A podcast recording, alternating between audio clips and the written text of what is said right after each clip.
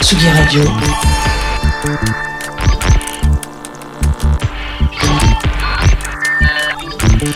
Sur la route des festivals. Avec Antoine Dabrowski. On a quand même beaucoup de chance de pouvoir déambuler en écoutant, je sais pas, moi par exemple, Agar Agar dans un endroit aussi beau que le parc de Champagne à Reims. La Magnifique Society investit depuis 2017 ce site classé et très apprécié des Rémois et des Rémoises et réussit la gageure de faire disparaître au maximum les barrières, les échafaudages et toute la technique d'un festival de grande envergure pour mettre en valeur la nature. Angèle, Aya Nakamura, ce soir Zao de Sagazan ou Louise Attaque, tous les artistes apprécient hein, le cadre et l'attention portée à leur bien-être et à celui du public. Cette année, le festival a pu renouer avec ses ambitions internationales euh, en allant chercher des groupes du Japon, du Congo, du Nigeria, du Canada ou des États-Unis. Et comme le rappelait dans la presse locale le maire Arnaud Robinet, la Magnifique Society, c'est la scène des artistes montants. Et c'est sans doute pour ça qu'on a autant de plaisir à revenir chaque année. Tsugi Radio à l'ombre des, des arbres du parc de Champagne avec Hugo Cardona aux manettes. Aujourd'hui, on vous emmène dans les quartiers défavorisés de Kinshasa avec Lova Lova. On va retrouver Jenny Bess qu'on a pu voir sur euh, la croisette cette année. On reçoit aussi celui qui nous a rendu accro à Hit Me Baby de Britney avec ses peluches roses et sa vision pop soul, Yann Verstraten. Mais un des highlights euh, de ce festival, c'était sans conteste le concert de Phoenix vendredi soir. Magnifique scénographie où, une fois n'est pas coutume, les Versaillais revendiquent leurs origines euh, des Yvelines puisqu'ils jouent leur hit Entertainment devant la Galerie des Glaces. Phoenix au micro de Tsugi Radio juste après ce tout nouveau single qu'ils viennent de sortir avec Beck. Ça s'appelle Odyssey.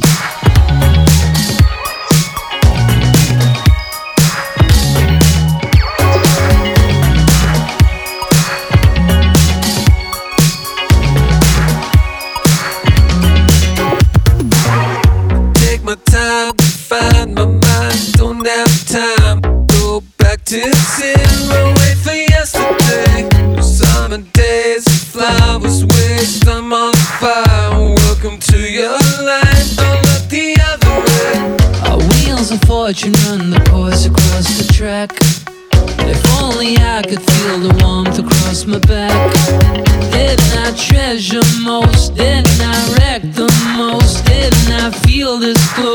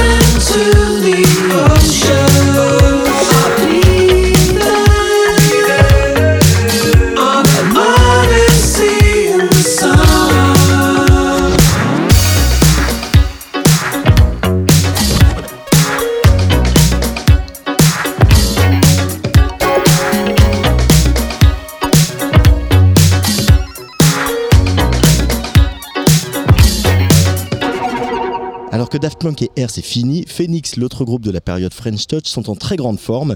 L'amitié qui unit Thomas Mars, Dec Darcy, Laurent Brankovitz et Christian Mazalet depuis l'enfance fait toujours des miracles, comme l'a prouvé leur septième album Alpha Zulu et le concert impeccable qu'ils ont donné vendredi à la Magnifique Society. Phoenix, c'est la quintessence de la pop, des mélodies qui restent gravées dans nos cœurs, des arrangements ambitieux où les guitares donnent la réplique à des batteries de synthé, toujours aussi impressionnant en live avec le tort de la batterie, Thomas Edlund, qui tel le dieu du tonnerre imprime aux chansons de Phoenix sa rythmique implacable. Phoenix en pleine tournée mondiale, ils sont attendus un petit peu aux quatre coins du globe. Au mois d'août, ils sillonneront les États-Unis pour une tournée partagée avec Japanese Breakfast, qui jouait également à la Magnifique Society vendredi dernier, et Beck. Et sur Datsugi Radio, on vient d'écouter Odyssey, donc nouveau titre de Phoenix, sorti vendredi, premier jour de l'été. Et euh, voilà, je vous l'ai dit, vous aurez peut-être euh, reconnu la voix du Californien Beck se mêler à celle de Thomas Mars. Branco et Thomas de Phoenix en direct du parc de Champagne. Beck, on le connaît depuis longtemps. Euh, on le connaît mieux depuis, j'ai envie de dire, 5 ans à peu près, parce qu'il, quand on jouait à Los Angeles, il venait euh, partager la scène avec nous. Et puis donc naturellement, là, on, on, est par- on, a choisi de partir en tournée. c'est- Et, on- et- et la première chose à laquelle euh, il a pensé, lui, c'est faire un morceau ensemble. Parce qu'on veut éviter qu'une tournée avec plusieurs groupes, ça reste, euh, qui est un peu trop, ce soit trop cloisonné, on va dire. On veut partager la scène avec les. Donc la première résolution de l'an 1 de cette tournée, c'était faire un morceau ensemble, comme ça on serait ensemble sur scène.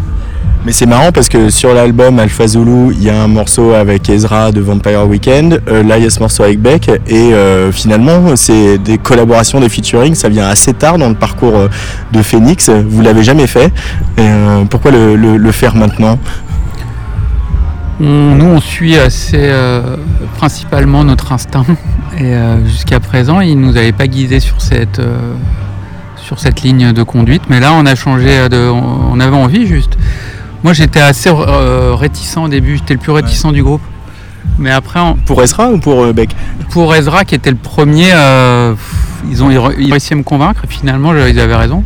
J'adore le, le morceau et je trouve que le, une autre voix, ça apporte quelque chose que j'aurais pas su- su- soupçonné.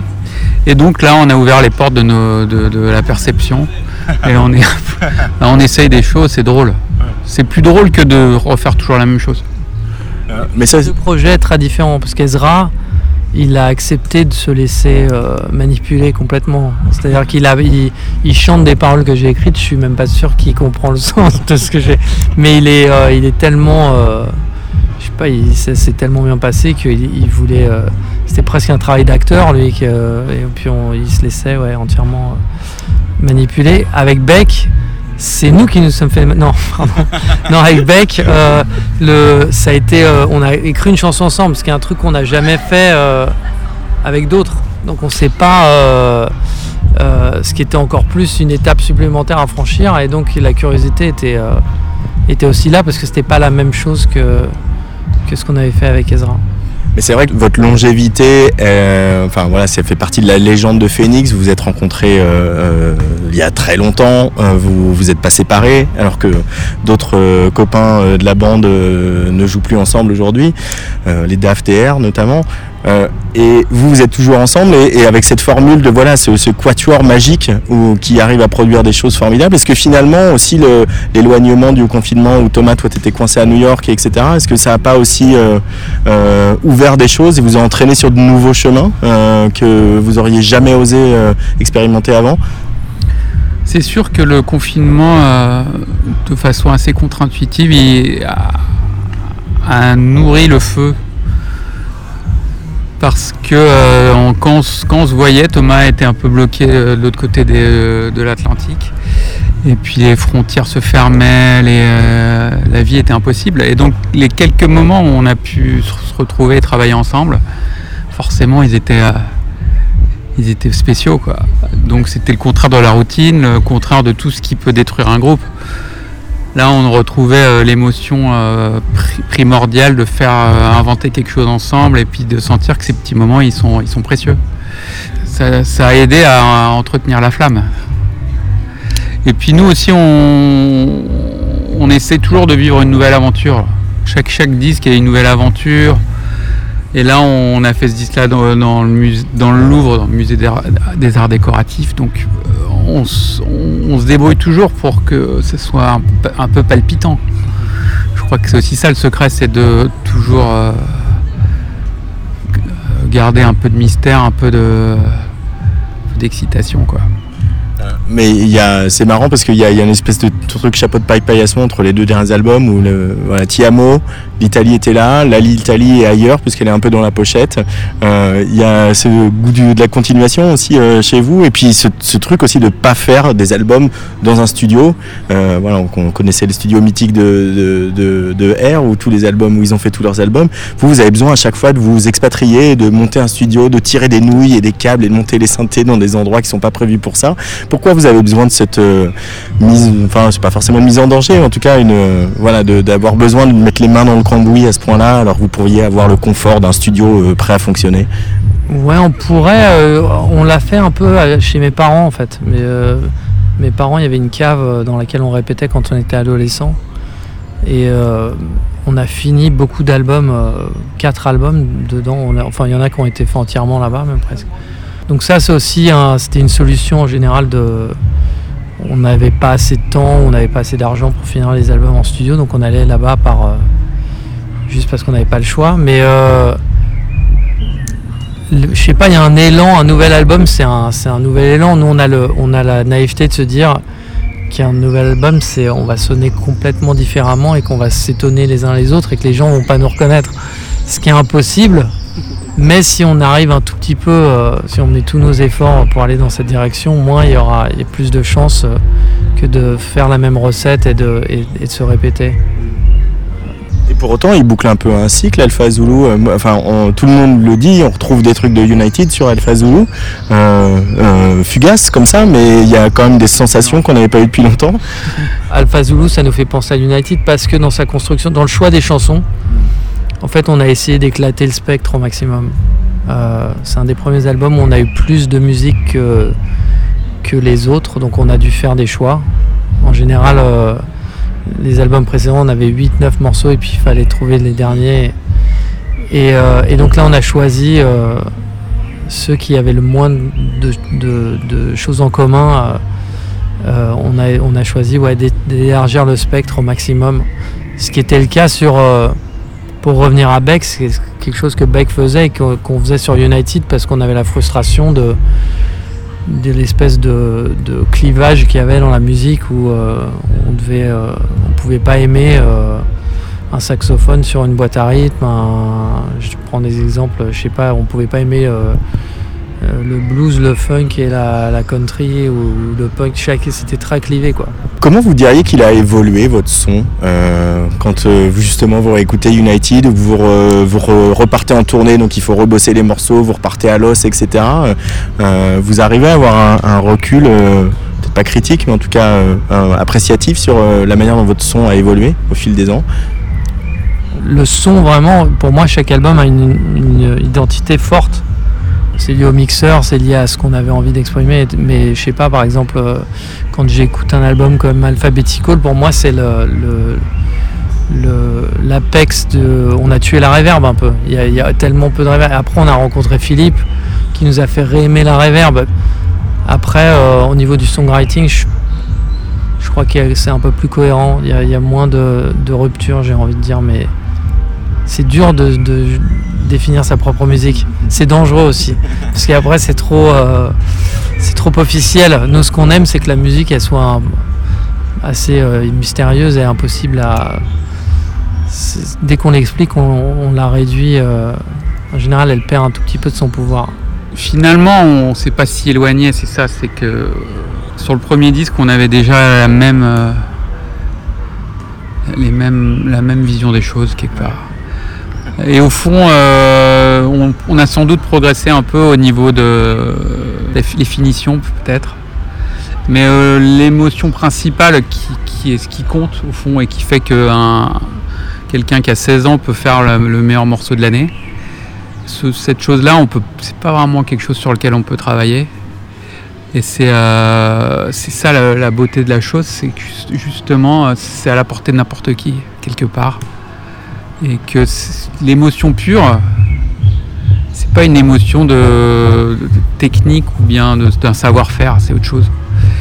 Et donc nous, notre, but, pourquoi on change de lieu, pourquoi on essaie de changer de méthode constamment, c'est pour essayer de toujours avoir ce même rapport à la fraîcheur de, la, petite émotion qui naît euh, au moment où tu t'y attends le moins.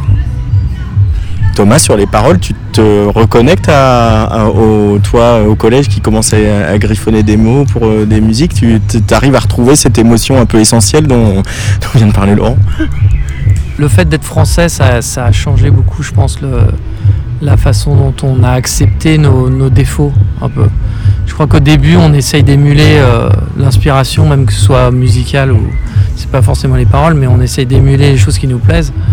Et puis après, on arrive à un, à un moment, on a le choix, et puis on voit aussi que le, le- les imperfections, c'est un peu le charme de ce qu'on est en train de faire. On n'essaye plus de lisser ce qu'on est en train de faire, on n'essaye plus de. On s'est créé un, un langage qui est un peu propre à nous au fur et à mesure, euh, que ce soit même rythmiquement, il y a plein de choses qui sont assez identifiables, euh, parfois plus par les autres que par nous-mêmes. J'ai beaucoup de... Pas, ma sœur hier me dit, j'ai entendu ce morceau à la radio, euh, c'est dingue comme ils ont piqué sur vous. Et moi je l'entends pas tant, mais après elle m'explique. Et c'est souvent le, rythme du langage et le champ lexical et certains des top lines, des trucs un peu euh, qu'elle trouve Phoenix. Et voilà. Euh, Il y a sur la dernière chanson de l'album, euh, euh, Identical, euh, tu dis une caresse peut cacher la lassitude. Euh, c'est assez profond. Ouais. tu vois, si j'explique le sens vrai, J'ai pas envie de le savoir. non, en fait, le- la seule, la seule chose bien, Je suis interdit de la me seule dire. hein. chose bien qui peut se passer, c'est que tu vas dire ah je l'ai bien compris, Je- enfin, ou je, l'ai compris de la même façon qu'il voulait que je le comprenne. Et en fait, moi j'ai grandi en écoutant Prince. Je, euh, je parlais de Little Red Corvette, qui est la chanson la plus sexuelle au monde. Enfin, quoique maintenant il y a des trucs qui ont dépassé ça, mais à l'époque c'était le, le nu- le number one. Et, euh, et je pensais qu'il parlait de ma vie quand j'avais 8 ans, euh, ce qui n'était pas du tout le cas. Donc je suis ravi qu'il n'ait pas passé du temps à expliquer et garder la mystique qu'il y a autour de ses paroles. Et de, mais même, euh, le, je sais pas, il y a des albums où les paroles sont assez cryptiques volontairement. Il y a une parole dans Long Distance Call où je me souviens, on était tous les deux, Franco et moi, et il y a un mot qui sonnait bien, c'était sur nous, c'était 1251 was the price to pay. Et puis j'étais à 1251, c'est c'est pourquoi euh, pourquoi ce truc euh. et puis en fait il m'a dit ouais non mais garde c'est bien c'est c'est- comme euh, je sais pas quand Lennon il pas pour se comparer aux Beatles du tout mais quand Lennon il dit à McCartney de movement need is on your shoulder il lui dit garde c'est chelou euh, c'est beaucoup plus magique qu'un truc euh, plus évident et donc euh, voilà. J'espère que j'ai pas ennuyé trop l'auditeur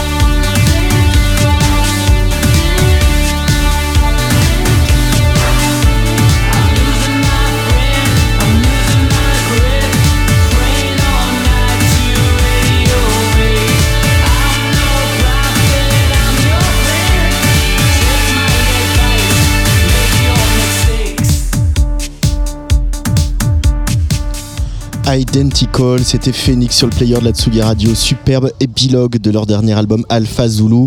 Phoenix et Vampire Weekend sont devenus proches à force de se croiser dans les backstage de festivals. Mais euh, ils racontent qu'ils se sont rapprochés au départ parce que les membres du groupe d'Ezra Koenig étaient les seuls avec des livres à la main dans les loges. Ils lisent tout ce qui leur passe sous les yeux, les Phoenix. Par exemple, Lucrèce, archéologie d'un classique européen. C'est un ouvrage de l'historien latiniste et helléniste Pierre Vesperini. Branco revient pour nous sur la passion de Phoenix pour l'Antiquité. Quand on est en studio, on rentre souvent dans des euh, fissures de l'histoire de, l'humanité bizarres. Et là, il y a eu un moment où, je sais pas pourquoi, je crois que c'est parti de Deck et Chris.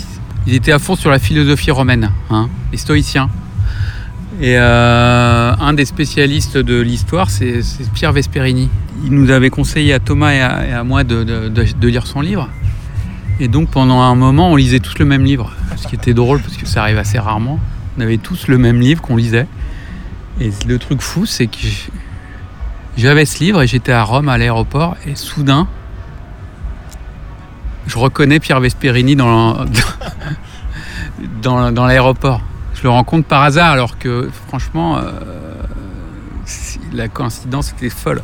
Donc je suis allé le voir et j'ai fait le fanboy, il m'a signé le truc. Et puis euh, il m'a filé son email et depuis, depuis on est devenu euh, correspondant ou je sais pas quoi. On a une amitié euh, épistolaire parce qu'on s'est jamais revu depuis. Moi, j'ai une autre histoire qui est.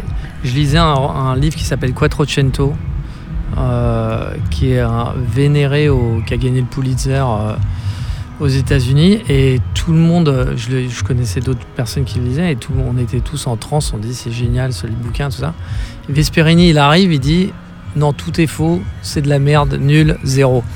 Et là, c'est Pierre Vesperini, il, de- il devient l'alternative, il devient le, le, le sauveur, le, le- qui est quelque chose qui nous tient vachement à cœur parce que nous, ça fait longtemps qu'on fait de la musique et on voit les gens qui font les erreurs de jugement, les trucs qui sont à côté, on voit les.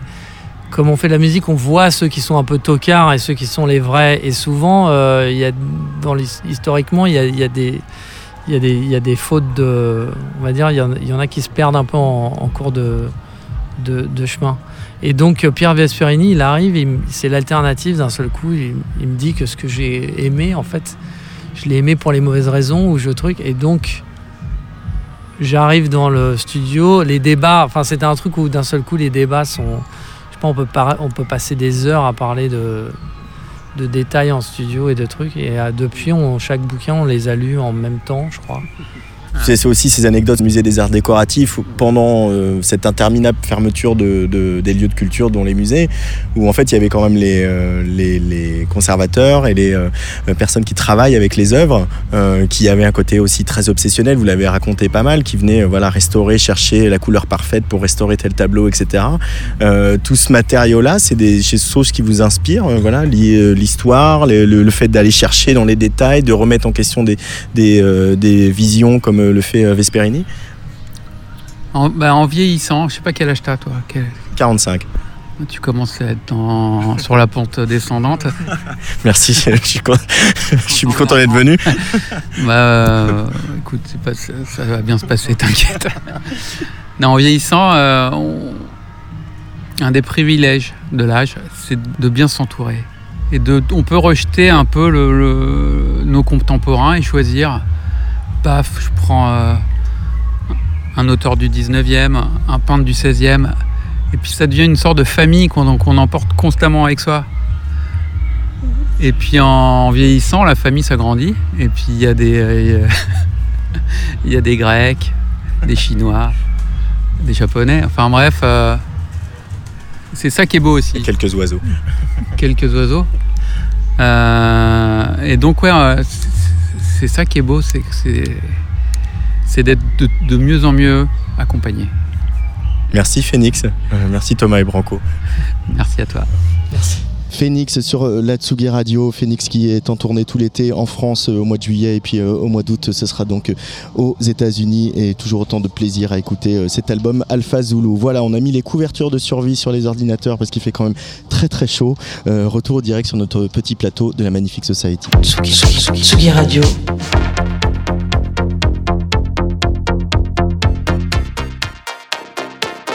sur la route des festivals.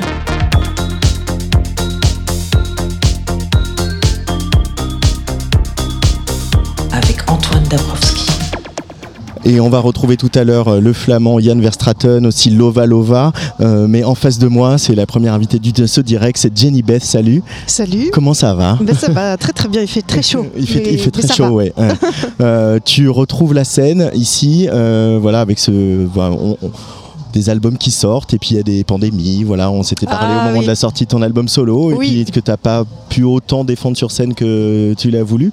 Là, euh, qu'est-ce qui va se passer du coup quand tu vas monter sur scène? C'est des chansons de cet album-là, des nouvelles? C'est un mix, il y a des nouveaux, il y a des, des, des morceaux de To Love Is To Live, donc Ouais. en effet qui est sorti en 2020, et des nouveaux morceaux aussi. Je suis sur scène avec euh, Johnny Hostile et Malvina.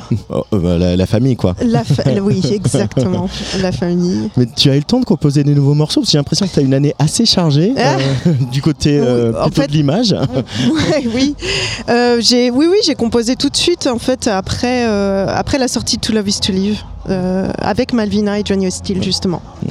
Euh, on va en parler comme un peu, un peu, peu du cinéma. On t'a vu euh, sur euh, le, le tapis rouge de la Croisette pendant le festival de Cannes. Pour deux raisons. Euh, D'abord parce que tu joues dans le film de Justine Triet. Euh, tu, Très bon a- film. bah, très bon film. Bah, Mm. D'ailleurs, le jury l'a validé puisqu'il Oui, bah. lui a décerné la Palme d'Or. Je suis entièrement d'accord avec cette décision. Euh, cette carrière d'actrice, euh, bah, qui n'est pas toute neuve hein, quand même, là de travailler avec un- une femme comme Justine Triet Mm. sur un film comme ça, sur un sujet comme ça, qu'est-ce que ça t'a apporté cette expérience? Bah, euh, ouais, déjà, en lisant le scénario, je trouvais que c'était euh, euh, déjà excellent, donc euh, je suis pas étonnée que le film était aussi bon. Euh, après, euh, moi, elle m'a offert un rôle secondaire qui est euh, qui était pas facile à jouer. J'ai toujours les, trucs casse-gueule. C'était un peu marcher, et on se l'est dit d'ailleurs, c'était marcher sur cette espèce de fil. euh, euh, où il fallait pas tomber d'un côté ou de l'autre euh, avec euh, la relation à l'enfant où il fallait pas trop être maternel et en même temps enfin voilà. Et, et c'était voilà sans être, être une personnalité sans être le travail. Enfin bon je- j'en dis pas non, Non, plus. le film sortira le 23 août, voilà, Oui. pour, pour que tout le monde se fasse un avis. mais Justine est quelqu'un en tout cas de très agréable enfin et très talentueuse et, généreuse et intelligente et voilà. Beaucoup d'énergie donc c'est un vrai plaisir. Euh, oui, mais il y a, on sent qu'il y a ça dans ce film aussi, dans ce qu'on en sait, de, de marcher sur le film pour, pour euh, aussi euh, les Ah oui, autres comédiennes, est etc. ouais. L'équilibre est fou. c'est pas manichéen euh, ouais Et tu étais aussi à Cannes pour un film que tu as réalisé, un court métrage qui s'appelle Stranger, Oui. euh, euh, qui, qui, est- qui a été sélectionné dans le euh, voilà. Donc c'est, on Oui. imagine que c'est Oui, beaucoup de c'était magique, satisfaction hein, de. Oui, j'étais ravie, ouais, vraiment. C'est un court métrage que j'ai co-réalisé avec Iris Chassaigne, euh, avec dans le premier rôle Agathe Roussel, qu'on avait Mhm. découvert dans Titan. Euh, je joue aussi dedans, euh, et ce sont des nouveaux morceaux d'ailleurs qui sont dans ce court métrage. que j'ai coécrit avec Johnny Hostile et Malvina justement. Euh, tu as toujours voulu passer derrière la caméra ou c'est quelque chose Non, qui est alors- apparu récemment? Oui, enfin pas vraiment, enfin en vrai, oui, Oui. mais j'avais pas le temps. Donc là, il se trouve que ça a été un peu un accident. J'avais un réalisateur au départ qui est parti et je me suis retrouvée à faire en fait tout le travail qui est une partie très technique de la réalisation en fait, qui, que j'avais pas réalisé, qui existait. C'est-à-dire choisir les, les chefs de poste. Enfin bon, il y a quand même beaucoup de repérage. Enfin, il y a un truc très technique dans la réalisation et j'ai vraiment adoré apprendre toutes ces choses-là. Ouais. Et, euh, et- et donc j'avais déjà fait énormément de travail quand j'ai rencontré Iris Chassaigne, donc c'était évident qu'il fallait qu'on collabore euh, au niveau de la réalisation pour elle et pour moi. Et ça s'est bien trouvé, ça s'est bien passé. Qu'est-ce que tu as justement, bah, alors, toute, ce- toute cette dimension technique, euh, mais aussi euh, réaliser, c'est quelque chose de très artistique, c'est justement un, un endroit pile entre les deux. Euh, Qu'est-ce que euh, tu as découvert et apprécié de, de ce métier de En fait, j'ai réalisatrice beaucoup appris pour le jeu d'actrice. Euh, j'ai réalisé à quel point en fait les réalisateurs ou réalisatrices sont pas forcément tout le temps pour répondre à mes petites questions et mes petites angoisses d'actrice. et en fait, c'est c'est tellement intense, tellement compliqué. Ça m'a permis de comprendre l'envers du décor et je pense que j'ai même mieux joué, moi j'ai trouvé, euh, dans, dans, en comprenant l'autre côté, en comprenant en fait le timing, le, le, enfin, le- l'argent en jeu, enfin tout ce ces aspects-là, moi ça m'aide en fait. Alors je pense qu'il y a des gens que ça angoisserait total pour jouer, alors que moi je trouve que ça me met dans les rails direct et je loupe pas une seule prise parce que je sais que tout est compté quoi. Enfin, Ah le- l'urgence de Ah ouais, que ressent que tu ressens à la production, donc à la réalisation et à la Voilà. production, que tu ressens moins quand tu es Et sur là, le plateau. euh, mais justement pour les films, là, j'ai- un film à pré- en préparation et, et en fait, je- je- je- je- je- j'embête énormément la réalisatrice. Je lui demande plein de questions là-dessus. Alors, vous avez combien d'argent Combien de tour- tournages on va avoir Parce Ah qu'en oui, fait, t'as changé de question, quoi. C'est pas euh, qu'est-ce qui lui est arrivé dans sa vie. non, il y a ça aussi évidemment.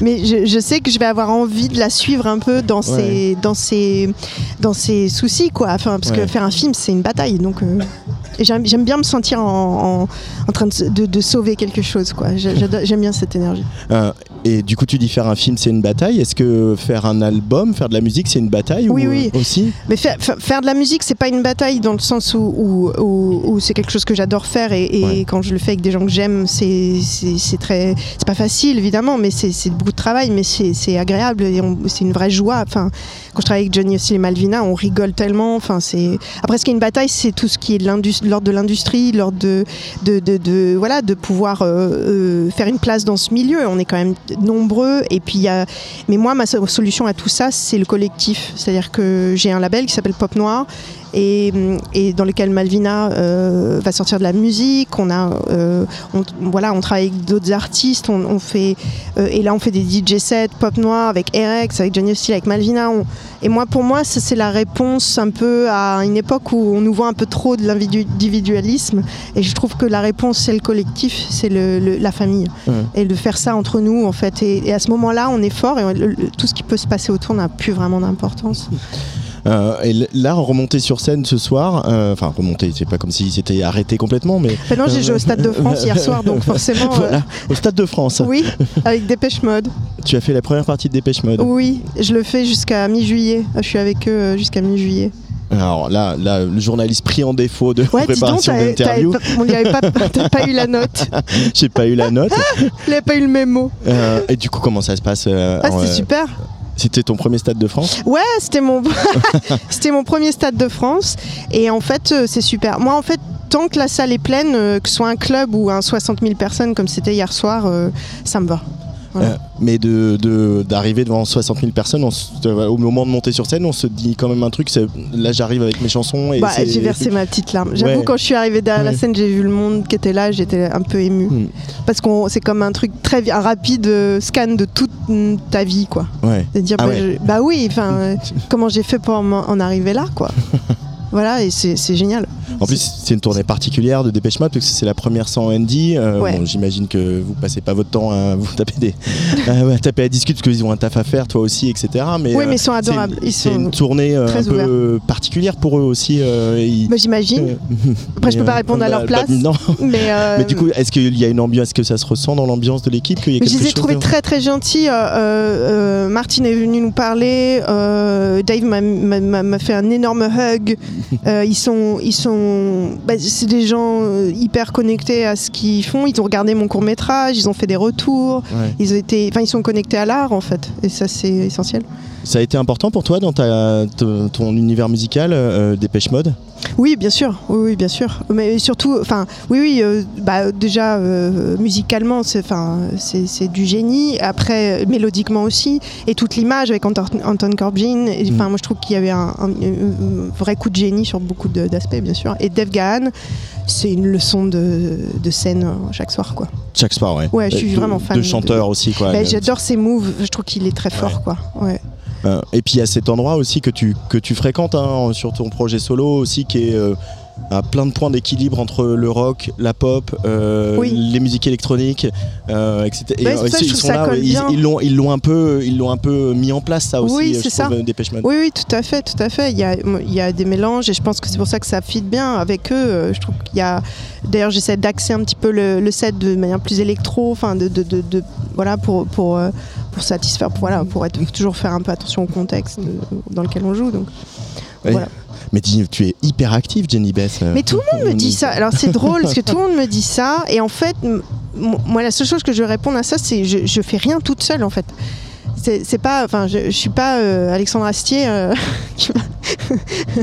qui, va, monter son film, faire la musique et tout réaliser, tout écrire. Non, j'aime bien collaborer et ça me permet aussi de, de toucher un peu à plusieurs choses. Euh, J'aime bien faire des choses que je ne sais pas encore faire. Voilà.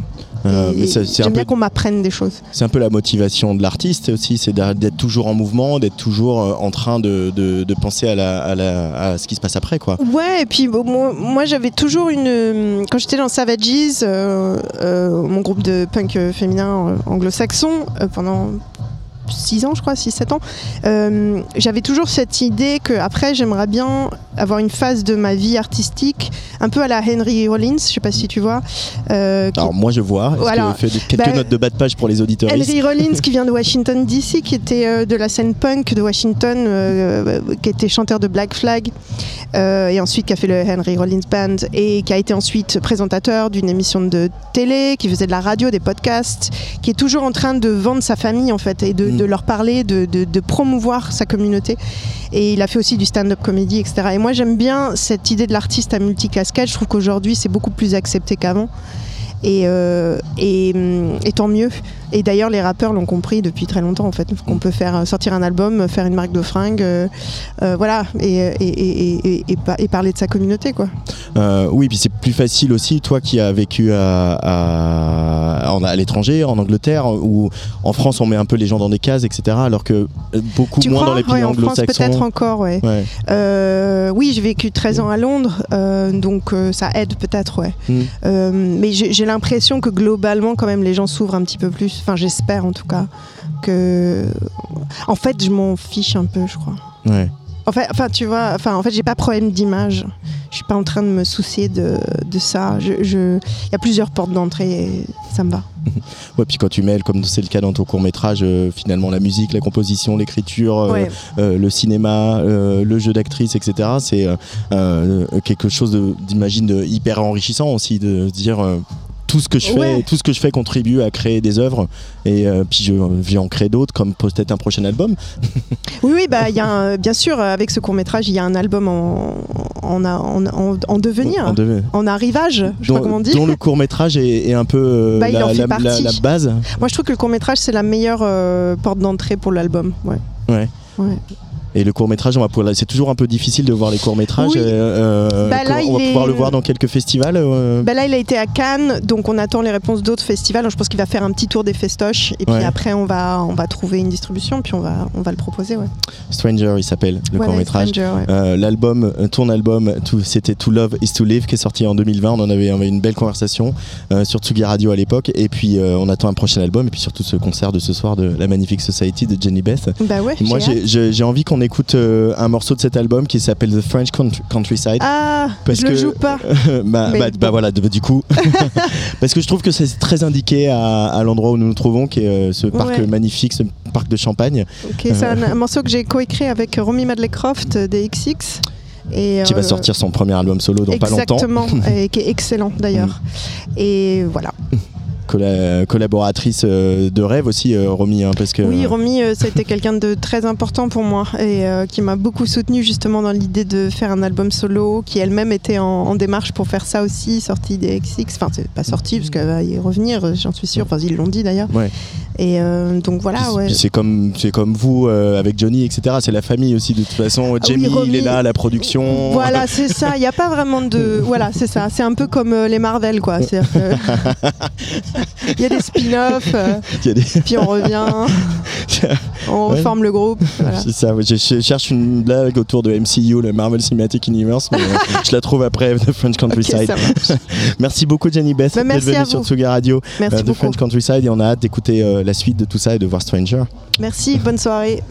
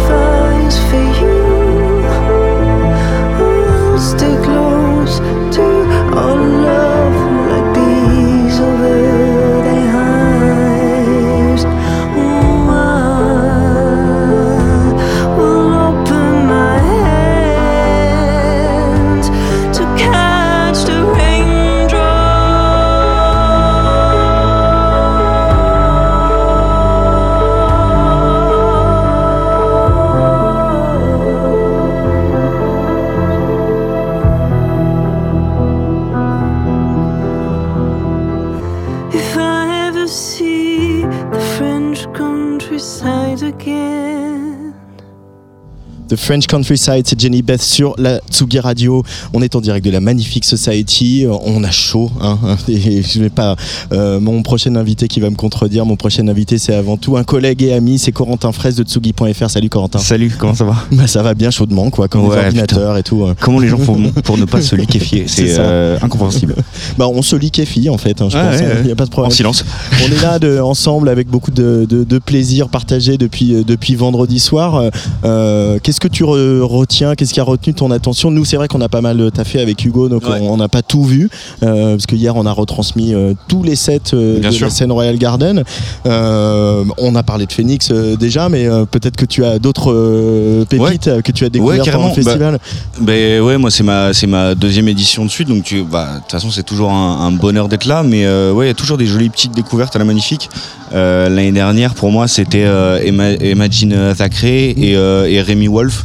Pour moi, enfin genre c'était deux, deux bonnes bonnes découvertes pour ne citer qu'elles. Cette année que je connaissais pas, le projet c'était Lova Lova.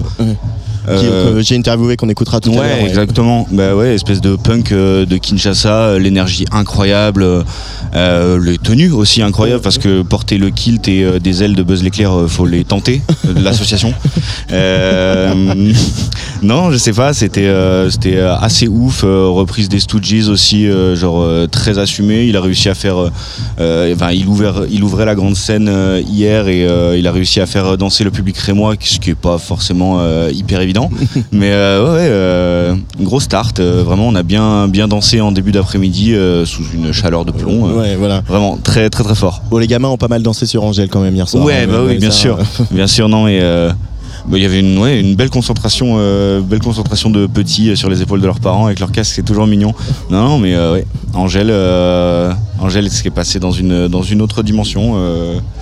C'est devenu une très très très grosse production. hein, Ouais, ouais, ouais, un peu- Moi, je suis pas complètement convaincu des arrangements. peut-être de un peu, ça, ouais, ouais, mais- un peu trop, enfin, à cadrer à mon goût, euh, peu, ouais, polissé, je sais pas si ça se dit, mais un peu froid dans le ressenti. Moi, je sais que euh, Angèle, euh, voilà, moi j'ai- j'aime beaucoup la pop. euh, Angèle, ça a été euh, une grosse révélation quand sont sortis les premiers morceaux, le premier album dans la foulée.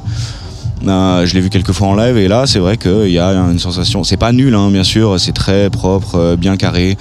Euh, mais il y a une sensation de euh, ça a changé, euh, peut-être que c'est juste que ça me plaît moins, mais en tout cas ça me touche moins quoi. Alors revenons aux autres découvertes, parce qu'il y a eu, c'était une belle soirée hier hein, quand même, hein, Ouais. sur, notamment sur la, la Club Trotter, sur la, la deuxième scène. Euh, moi, je vous ai rejoint euh, à la fin d'Agar Ouais. Euh, be- belle, qui ont en résidence à la cartonnerie à Reims hein, Absolument. aussi, et, et- et, par rapport à, ce qu'ils étaient il y a quelques années, Ouais. l'évolution, la maîtrise maintenant, le, manière Exactement. dont elles chantent, etc. Euh, beau, beau concert. hein. Ouais, ouais, ça tient la scène, puis même euh, leur scéno derrière, enfin le euh, l'espèce de d'immense rocher avec des yeux euh, très dérangeants d'ailleurs. Ouais. Euh, mais ça fonctionne, ça fonctionne hyper bien. On avait vu ce live pour leur release, c'était au Fort d'Aubervilliers il y a quelques mois. Vraiment très fort. Enfin, en plus ça monte, ça monte en puissance et en vitesse au fil du, au fil du concert. Et euh, ouais, ouais, je trouve qu'ils arrivent très très bien à tenir le public. C'est euh, non vraiment fort, vraiment fort. Euh, hier soir, t'as vu quoi d'autre, Corentin du coup? Ah, la bonne question. il, y avait, que- il y avait 79ers, il y avait Earth Gang qui jouait aussi dans les dans les, les- les- on va en parler avec tout à l'heure avec Christian Alex et Cédric Cheminot de l'artistique du festival qui Qu'est-ce qu'on a vu? Oui, oui, pardon, j'ai eu un, un gros trou, mais c'est vrai qu'on est passé, on a passé pas mal de temps au Royal Garden et bah, on a fini. Euh, on- ouais, on a vu, on a vu une bonne grosse partie du live de Rema qui était assez cool aussi. Ouais. Euh, vraiment, euh, non, il a réussi à tenir, à tenir les gens. J'aime bien le concept de commencer ses concerts par des sons des autres pour, pour chauffer à blanc le public. Euh, de commencer avec du Burna Boy, du Drake, etc. Même en- sans être sur scène, c'était assez déroutant, je pense, pour une bonne partie du public. Ouais. Mais euh, quand il est arrivé, euh, ça a tenu le show. Enfin, ça a tenu ses promesses. Donc franchement, c'est cool. Bon, une bonne édition, on peut dire hein, quand même. ouais, hein. franchement, euh, franchement, très bonne édition. Ouais. Qu'est-ce que tu attends ce soir, euh, Zao, comme tout le monde ouais, Zao comme tout le monde. Je vais aller voir, euh, je vais aller voir euh, Verstraten, je vais aller voir comment ça s'appelle Sofiane Pamar, bien sûr, parce que bon, hum, voilà, j'ai très envie de piano et ça tombe bien. Sofiane Pamar, voilà, Christian l'a dit tout à l'heure à la conférence de presse, qui a un dispositif un peu spécial qui Ok. vient avec un batteur en plus Incroyable. du piano. Donc voilà, on lira tout ça sur tuki.fr. euh, Absolument. Un demain report d'ici demain. Ouais, demain, ça sera là. Merci Corentin. Bah, merci beaucoup. On va revenir vite fait sur la soirée d'hier parce que euh, après euh, le set de notre résident La Muerte, on a découvert un duo japonais euh, quelque part. Entre techno, house, euh, dance et rap, euh, puisque Mhm. donc euh, il y avait un, un DJ et un, un- et un MC. Euh, bonne surprise. D'ailleurs, Alexis Bernier m'a envoyé un petit texto pendant la diffusion en Carrément. disant c'est cool les Japonais. Passer un bon moment sur cette scène Royal Garden qui aujourd'hui est aux couleurs de- du média Panafrica avec notamment la, la présence de, de Derek, hein, le fondateur de, du Niégué Niégué. Donc euh, je pense que euh, moi ce soir je vais pas mal aller euh, devant la Royal Garden parce que c'est vraiment des sons que j'aime beaucoup, les gens le savent. Euh, mais on va d'abord écouter Dongorizo sur la Tsugi Radio, ça s'appelle DNA. Merci Corentin. Merci à toi.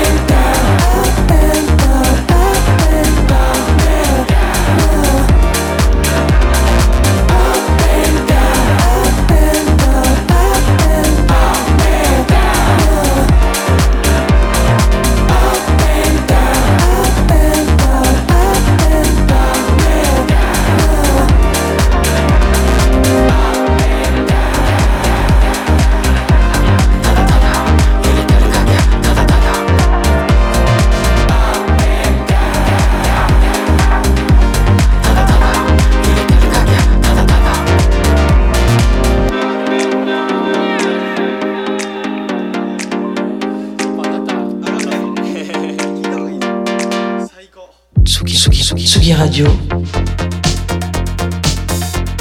sur la route des festivals,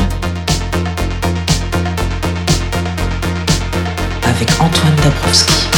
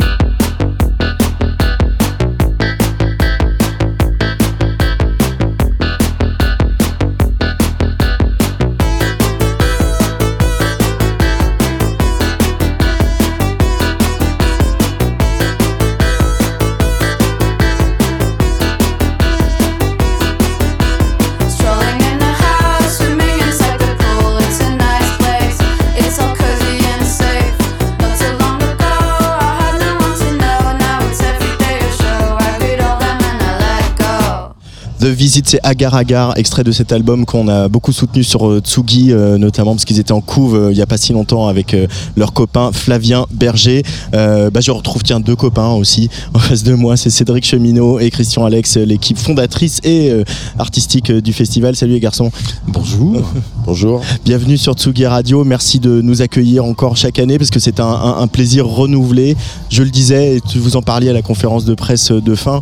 Rien que le fait de déambuler dans ce parc, dans cet endroit, en écoutant des groupes cool, euh, que ce soit de la découverte ou euh, des têtes d'affiche, c'est euh, un vrai cadeau que vous nous faites tous les ans. Euh, on parle, ça y est, c'est officiel, on peut le lâcher. On parle de l'effet parc, hein, Ah Cédric, ouais, maintenant. hein. ça c'est une trouvaille de Christian Alex d'effet parc. Non, les punchlines, c'est toi. ça. Moi, je palpe les droits d'auteur et toi, tu trouves le, tu trouves le nom. L'homme de l'ombre. Alors, on peut le décrire un peu cet effet parc, faire des images à la radio. Pourquoi on est aussi bien à la Magnifique Society, euh, Cédric Euh, euh, alors moi-même le ressentant cet effet parc, je pense que c'est le ce rythme cassé. C'est-à-dire que d'un seul coup, on ralentit, on déambule, on est plus speed, euh, on, on prend le temps de flâner, on se laisse un petit peu porter par, euh, on cherche l'ombre parfois. Et, et pour moi, enfin en tout cas, je le ressens vraiment comme ça. C'est une, une brisure dans le dans le rythme un peu fou là. Euh, les artistes le ressentent aussi. Vous avez, vous, vous préservez vraiment des espaces pour les artistes, notamment c'est à côté du jardin de Simple, un endroit qui est hyper bien. D'ailleurs, j'ai fini de préparer l'émission là-bas. c'est un endroit hyper tranquille. C'est un, un- et ils le reconnaissent, hein, comme je sais plus quel journaliste l'observait. Euh, beaucoup, beaucoup, beaucoup d'artistes ont repartagé euh, leur, leur venue ici à la Magnifique Society. Ça, ça, j'imagine, ça fait plaisir euh, au Christo programmateur que tu es. Ouais, moi, j'ai envie qu'ils se sentent bien pour qu'ils écrivent leur nouvel album là-bas. Carrément, toi. Je veux que le contexte du Jardin des Simples leur permette une inspiration euh, optimum et qu'ils arrivent à nous sortir euh, un album tout de suite en sortant de la Magnifique Society. Ce serait bien, ça. hein Mais, non, mais il faut être conscient aussi du rythme de, de- des artistes. Euh, les tourbus, les, tournées d'été, c'est quand même un truc qui est hyper harassant, où il y a très très peu de pauses. Donc euh, quand tu peux proposer, ne serait-ce que sur 4 heures d'affilée, euh, un écrin de verdure, une pause, une respiration, de la tranquillité, bah, c'est toujours quand même beaucoup plus agréable. Déjà, ça met l'artiste dans un contexte euh, plus favorable pour faire un concert euh, où il va donner le maximum. Ça permet aussi que pour la suite, quand il va partir sur la tournée, on le renvoie vers les copains festivals dans un très bon état. Et puis, euh, ça participe à la particularité de, ce qu'on a envie d'avoir aussi ici. Cette année, le festival a renoué avec ses ambitions internationales. Alors je dis renoué, elles n'ont jamais été interrompues, mais disons que cette année c'était facile de le faire. Et euh, qu'est-ce que vous retenez Tu tu parlais de 79ers, euh, Cédric, hein, qui a été un, temps fort hein, de la soirée d'hier. Ouais, euh, en fait, moi, euh, c'est euh, en, justement en profitant vraiment de la soirée, euh, la soirée d'hier, je faisais une remarque à Vivien avec qui on travaille sur la programmation, où ben, je me suis dit, mais d'un seul coup, ça y est, c'est logique. Euh. Voir euh, Lova Lova euh, de Kinshasa reprendre Iggy Pop, enchaîner avec les 79ers Gang, un marching band de Nouvelle-Orléans, c'est les mêmes rythmes, enchaîner ensuite avec Earth Gang, nouvelle un peu le, hip-hop. peut-être un peu boom bap mais, remis au goût du jour.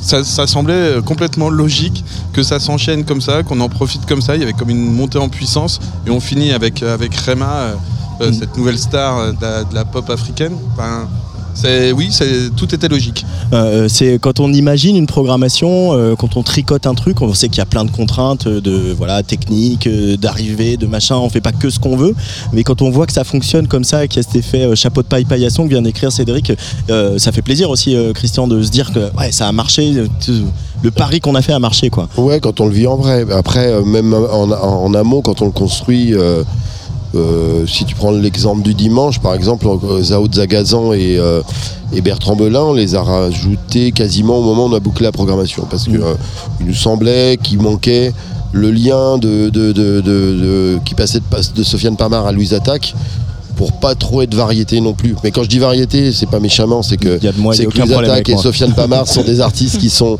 qui sont euh, on va dire, mainstream, très connus aujourd'hui. Mm. Et euh, Zaoud Zagazan et Belin sont des artistes un peu plus alternatifs, encore euh, sur euh, un départ. On souhaite euh, beaucoup à Zao Zagazan. Bertrand Belin, on aimerait que ça soit encore plus fort. Mm. Mais euh, voilà, c'est c'est- ça permet de faire des liens en fait pour avoir un équilibre, de pas trop euh, être dans le trop connu et de- d'aller vers celui qui va faire la bonne liaison aussi.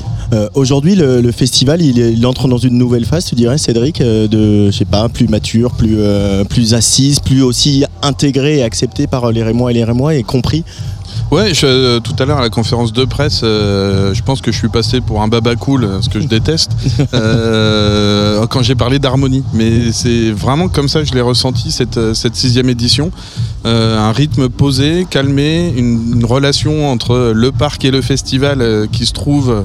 Il n'y a, plus d'affrontement finalement. Et puis euh, le public aussi qui, euh, voilà, qui commence à comprendre euh, ce qu'on veut faire, qui commence à comprendre euh, comment on vit un festival au parc de Champagne. Donc euh, oui, c'est une, une forme un peu d'apaisement, effectivement. Euh, je vois, j'ai lu euh, le maire Arnaud Robinet qui disait euh, nous ce- notre festival c'est le festival des artistes montants. Euh, on sait que des fois les politiques comprennent pas quand on met l'accent sur l'émergence, sur la découverte, etc. Là de se voir aussi reconnu par euh, par le maire, il, il a compris le projet quoi. C'est ça que ça veut dire aussi. Bah, on va pas faire sa campagne euh, politique, mais, mais il est d'une Non mais génération. par contre on fait la vôtre. mais oui, mais alors, il- moi, c'est avant, euh, quand je suis arrivé dans le boulot, euh, il y a 20, enfin, quelques années, quoi, euh, les politiques, ils étaient euh, 20 ans, 30 ans plus vieux que moi. Et là, maintenant, les, les- les maires, le maire de Reims, Arnaud Robinet, bah, il a euh, beaucoup, il est beaucoup plus jeune que moi. Et, et du coup, on se retrouve face à des politiques qui connaissent la musique vers laquelle en fait euh, on est allé, qu'on a vécu et donc du coup ils sont vraiment en phase et ça c'est beaucoup plus facile pour nous dans la manière d'amener les, les projets de festival parce que euh, voilà, on, a, des gars qui, euh, connaissent ce qu'est euh, les, musiques électroniques, euh, qui connaissent ce qu'est le rap, qui connaissent tous ces mouvements de musique, et puis ils sont pas à nous sortir en musique des références qui datent de, de 60 ou de 58. Donc on a, on a, on a, on a ça c'est plutôt intéressant parce que c'est bien aujourd'hui que les politiques publiques poussent aussi les musiques avec une, avec une connaissance en tout cas. Non, et puis, euh, bah, pour compléter un petit peu rapidement, et euh, ce qui est vrai, c'est que Arnaud Robinet a été aussi président de la cartonnerie, le premier président de la cartonnerie, qui est la salle euh, musique actuelle qui, euh, qui, qui a développé et créé ce, ce festival. Et du coup, ce travail de fond, bah, finalement, euh, ça y est, c'est ancré, c'est compris. Et ça, ça, ça aide beaucoup. ouais. Euh, cartonnerie qui est euh, dirigée depuis le mois de décembre par euh, notre cher Lucas Vionnet qui à est juste à côté de moi. Évidemment, ce festival l'année prochaine, on, on se projette aussi à un moment où on va être à un, un mois des, des Jeux Olympiques. Est-ce que Enfin, vous annoncerez les choses que vous aurez annoncées en temps utile, mais euh, est-ce que du coup, on- c'est une année qui est plus compliquée, plus challenging pour, euh, pour vous en termes de production? Euh, oui, on, on sait qu'il va falloir faire des arrangements, trouver des arrangements avec cette méga organisation internationale. Les discussions ont démarré bon train. Euh, nous, en tout cas, ce qui est sûr, c'est que euh, la Magnifique Society, elle ne peut pas être déconnectée de ce parc. Donc, il va falloir qu'on trouve des solutions. Donc, euh, on, y œuvre déjà depuis, quelques, mois, je dirais. Quand on, se projette justement sur, l'édition prochaine, on, on voit les publics évoluer aussi. Bon, on va s'arrêter sur Royal Garden, hein, cette celle- scène que vous avez imaginée l'année dernière. Donc je le rappelle, on est en direct toute la journée hier. C'est un club à 360 à ciel ouvert. Vendredi soir, il y avait Yuxek. Hier, euh, voilà, il y avait notre résident La Muerte, mais aussi euh, Rome, notamment, qui a fini, qui a fini la nuit. Et puis les, et puis les collectifs rémois. Euh, et- et Est-ce que c'est plus facile aujourd'hui d'imaginer ce passage du, du rock au jazz, à la techno, etc., que quand tu as commencé dans le métier, Christian?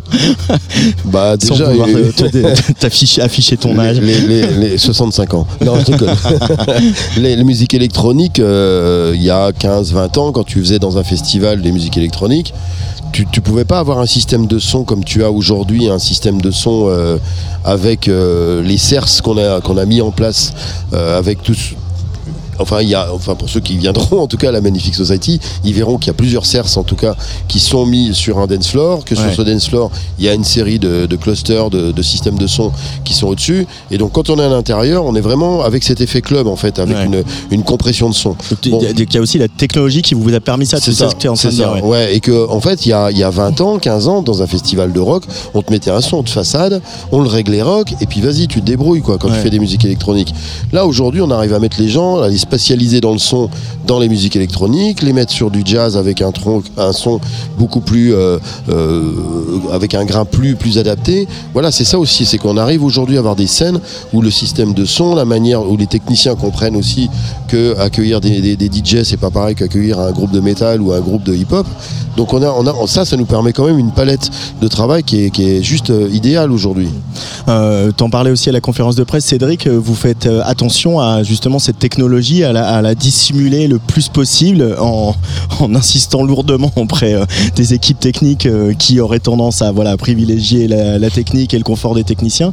Euh, mais ça participe aussi à la magie de ce qu'on vit ici, à la magnifique. hein. Ouais, c'est ça. la, la petite anecdote, c'est cette régie, cette grande tour régie qui est devant la grande scène, qui chaque année se décale petit à petit de quelques S'enfonce centimètres. dans les arbres. Et voilà. Et là, cette année, on a réussi à vraiment la cacher sous les arbres. Donc euh, ouais, c'est une vraie réussite. Pour le coup, ça c'est une vraie fierté de proposer euh, les les, euh, les rencontres, enfin les conditions de la rencontre parfaite entre euh, la musique, euh, un environnement et le public qui est au milieu.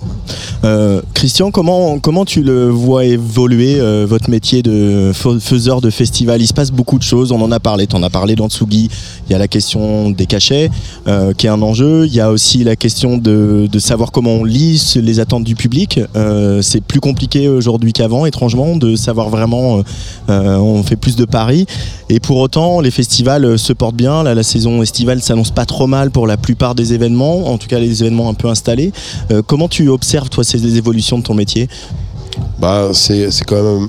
Alors, les festivals européens ont fait des années historiques, là, pour l'instant. Pour l'instant, ouais. Ils ont cartonné, ils ont fait des scores incroyables. Les festivals français, c'est. euh, on va, voilà, on est un peu, euh, c'est- c'est c'est- c'est un peu borderline. Euh, Il y en a qui vont tomber, il y en a qui tiennent. euh, c'est pas évident. Mm. Mais peut-être aussi que sont pas, ils sont pas très lisibles nos festivals français dans leur dans leur ligne musicale, dans leur affirmation de programmation, ce que ce qu'ont plus peut-être certains festivals européens.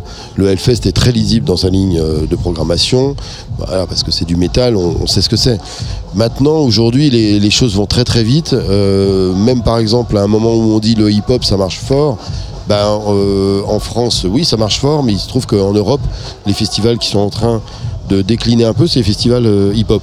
Donc, comme, parce que bon, ils ont monté les cachets aussi de façon complètement euh, irrationnelle. Les artistes de hip-hop, ils demandent euh, des sommes, euh, plutôt les artistes étrangers que, que français, ils demandent des, des sommes qui sont complè- complètement dingues en fait, hein, qui se justifient en rien hein, Ouais. d'augmentation. Et puis euh, aussi avec des shows qui sont des fois.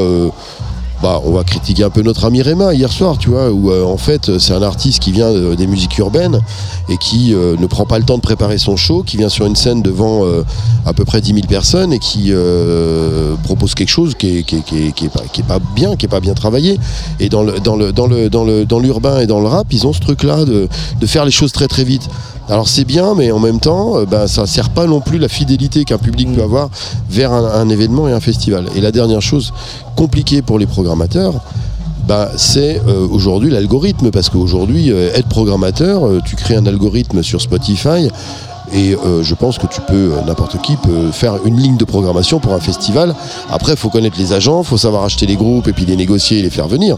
Mais aller chercher la ligne idéale de groupe que le public veut, aujourd'hui, avec les systèmes de statistiques, euh, de, de vente, de stream, etc., tu arrives à faire à peu près quelque chose. On, on arrive à prédire euh, que ça, ça va vendre du billet. Si, euh, Ouais, bah oui, ouais. oui, oui, ils sont tous maintenant, c'est comme ça, et, euh, et même pour les pour les, les remises de prix euh, de n'importe quelle cérémonie, on sait qui va gagner et qui, et même pour des émissions fameuses sur Netflix, on sait qui va être le lauréat à la fin. Donc aujourd'hui, c'est écrit et scénarisé, donc euh, voilà. Mais est-ce que, euh, enfin, il y a l'aspect back-office du métier dont tu viens de parler, il faut savoir acheter, négocier, connaître les, avoir les relations, euh, instaurer une relation de confiance. Mais euh, il y a aussi, euh, le programmateur, c'est aussi humer l'air du temps, Mmh. sentir des choses, faire des paris. Et ça, aucune intelligence artificielle ou aucun algorithme ne peut le faire. Non, c'est adapter ta ligne de, de- de conduite artistique à- au lieu que tu as. Et, et nous, on passe beaucoup de temps à, à choper le lieu. Mm. Moi, j'ai toujours aimé trouver des lieux avant de trouver les artistes. On a toujours passé beaucoup de temps. Quand on est arrivé sur le parc de Champagne, on a passé beaucoup de temps à trouver ce lieu. Le, le- le feu euh, Electricity Electricity, sur, le, sur le parvis était super, mais euh, euh, on enfin, moi, moi, je m'y sentais pas hyper bien. Je pense que Cédric non plus.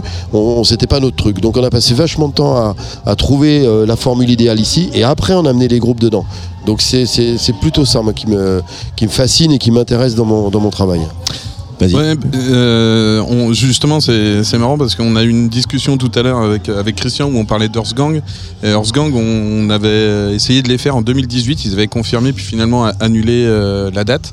Et euh, en 2018, on les avait placés sur la grande scène. Et je, je disais à Christian tout à l'heure, mais en fait, heureusement qu'ils sont pas venus parce que en 2022, il y a- en 2023, ils sont revenus et on les a mis sur le club Trotter et le format était idéal. Ça a créé une, une alchimie, un feu dans le, dans le public qui était incroyable.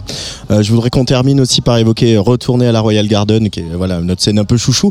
Euh, Aujourd'hui, vous laissez la carte blanche à, à Panafrica, euh, donc euh, un, média important euh, pour euh, la, musique euh, en Afrique. Il y a euh, notamment Derek, euh, fondateur de Niégué Niégué, qui est, qui est ici. Euh, L'Afrique et les musiciens africains ont toujours eu une place importante à la, Magnifique Society. Euh, Est-ce que comment il est, venu ce partenariat et cette association avec euh, Niégué Niégué et Panafrica? Bah, c'est vraiment de la curiosité. Nous, on, on fonctionne euh, toujours un peu à la rencontre avec Christian, à l'opportunité. On aime se balader, rencontrer des gens, discuter. Christian parle beaucoup trop, plus que moi. Et euh, du coup, euh, avec, euh, avec l'Afrique et, et Derek, je crois que c'était pendant le Covid, c'était juste avant le Covid. Ouais. On a commencé à se rencontrer en disant bah, tiens, nous, ça nous intéresse. Il y a des artistes. et il y avait, avec le Niégué Niégué, c'était le lien aussi avec. Euh, la végétation autour, la, la façon dont il construit son festival euh, par rapport au lieu. Ouais. Euh, Là, on est un petit peu cousins. Donc euh, voilà, la connexion elle s'est faite comme ça, la rencontre. Euh, mais il devait y avoir Cabochet qui euh, malheureusement a pas pu a pas pu venir. Euh, mais là, en tout cas, on, euh, moi, je pense que je vais finir la soirée là-bas hein, pour pour aller danser. Ouais, avec ils nous ont réservé Euh, une- euh, des belles surprises. Des belles surprises. Euh, et justement, bah, je parlais d'Afrique. On, on va retrouver Lova Lova que j'ai euh, euh, interviewé hier. Écouter un, un extrait de, de son EP qui s'appelle Mambou. Euh, merci Christian et Cédric. Merci. De la Magnifique Society. Et on, bah, on a encore une belle soirée devant nous. Hein. Euh, Exactement. bonne soirée. Allez, Mambou, c'est Lova Lova sur Tsugi Radio.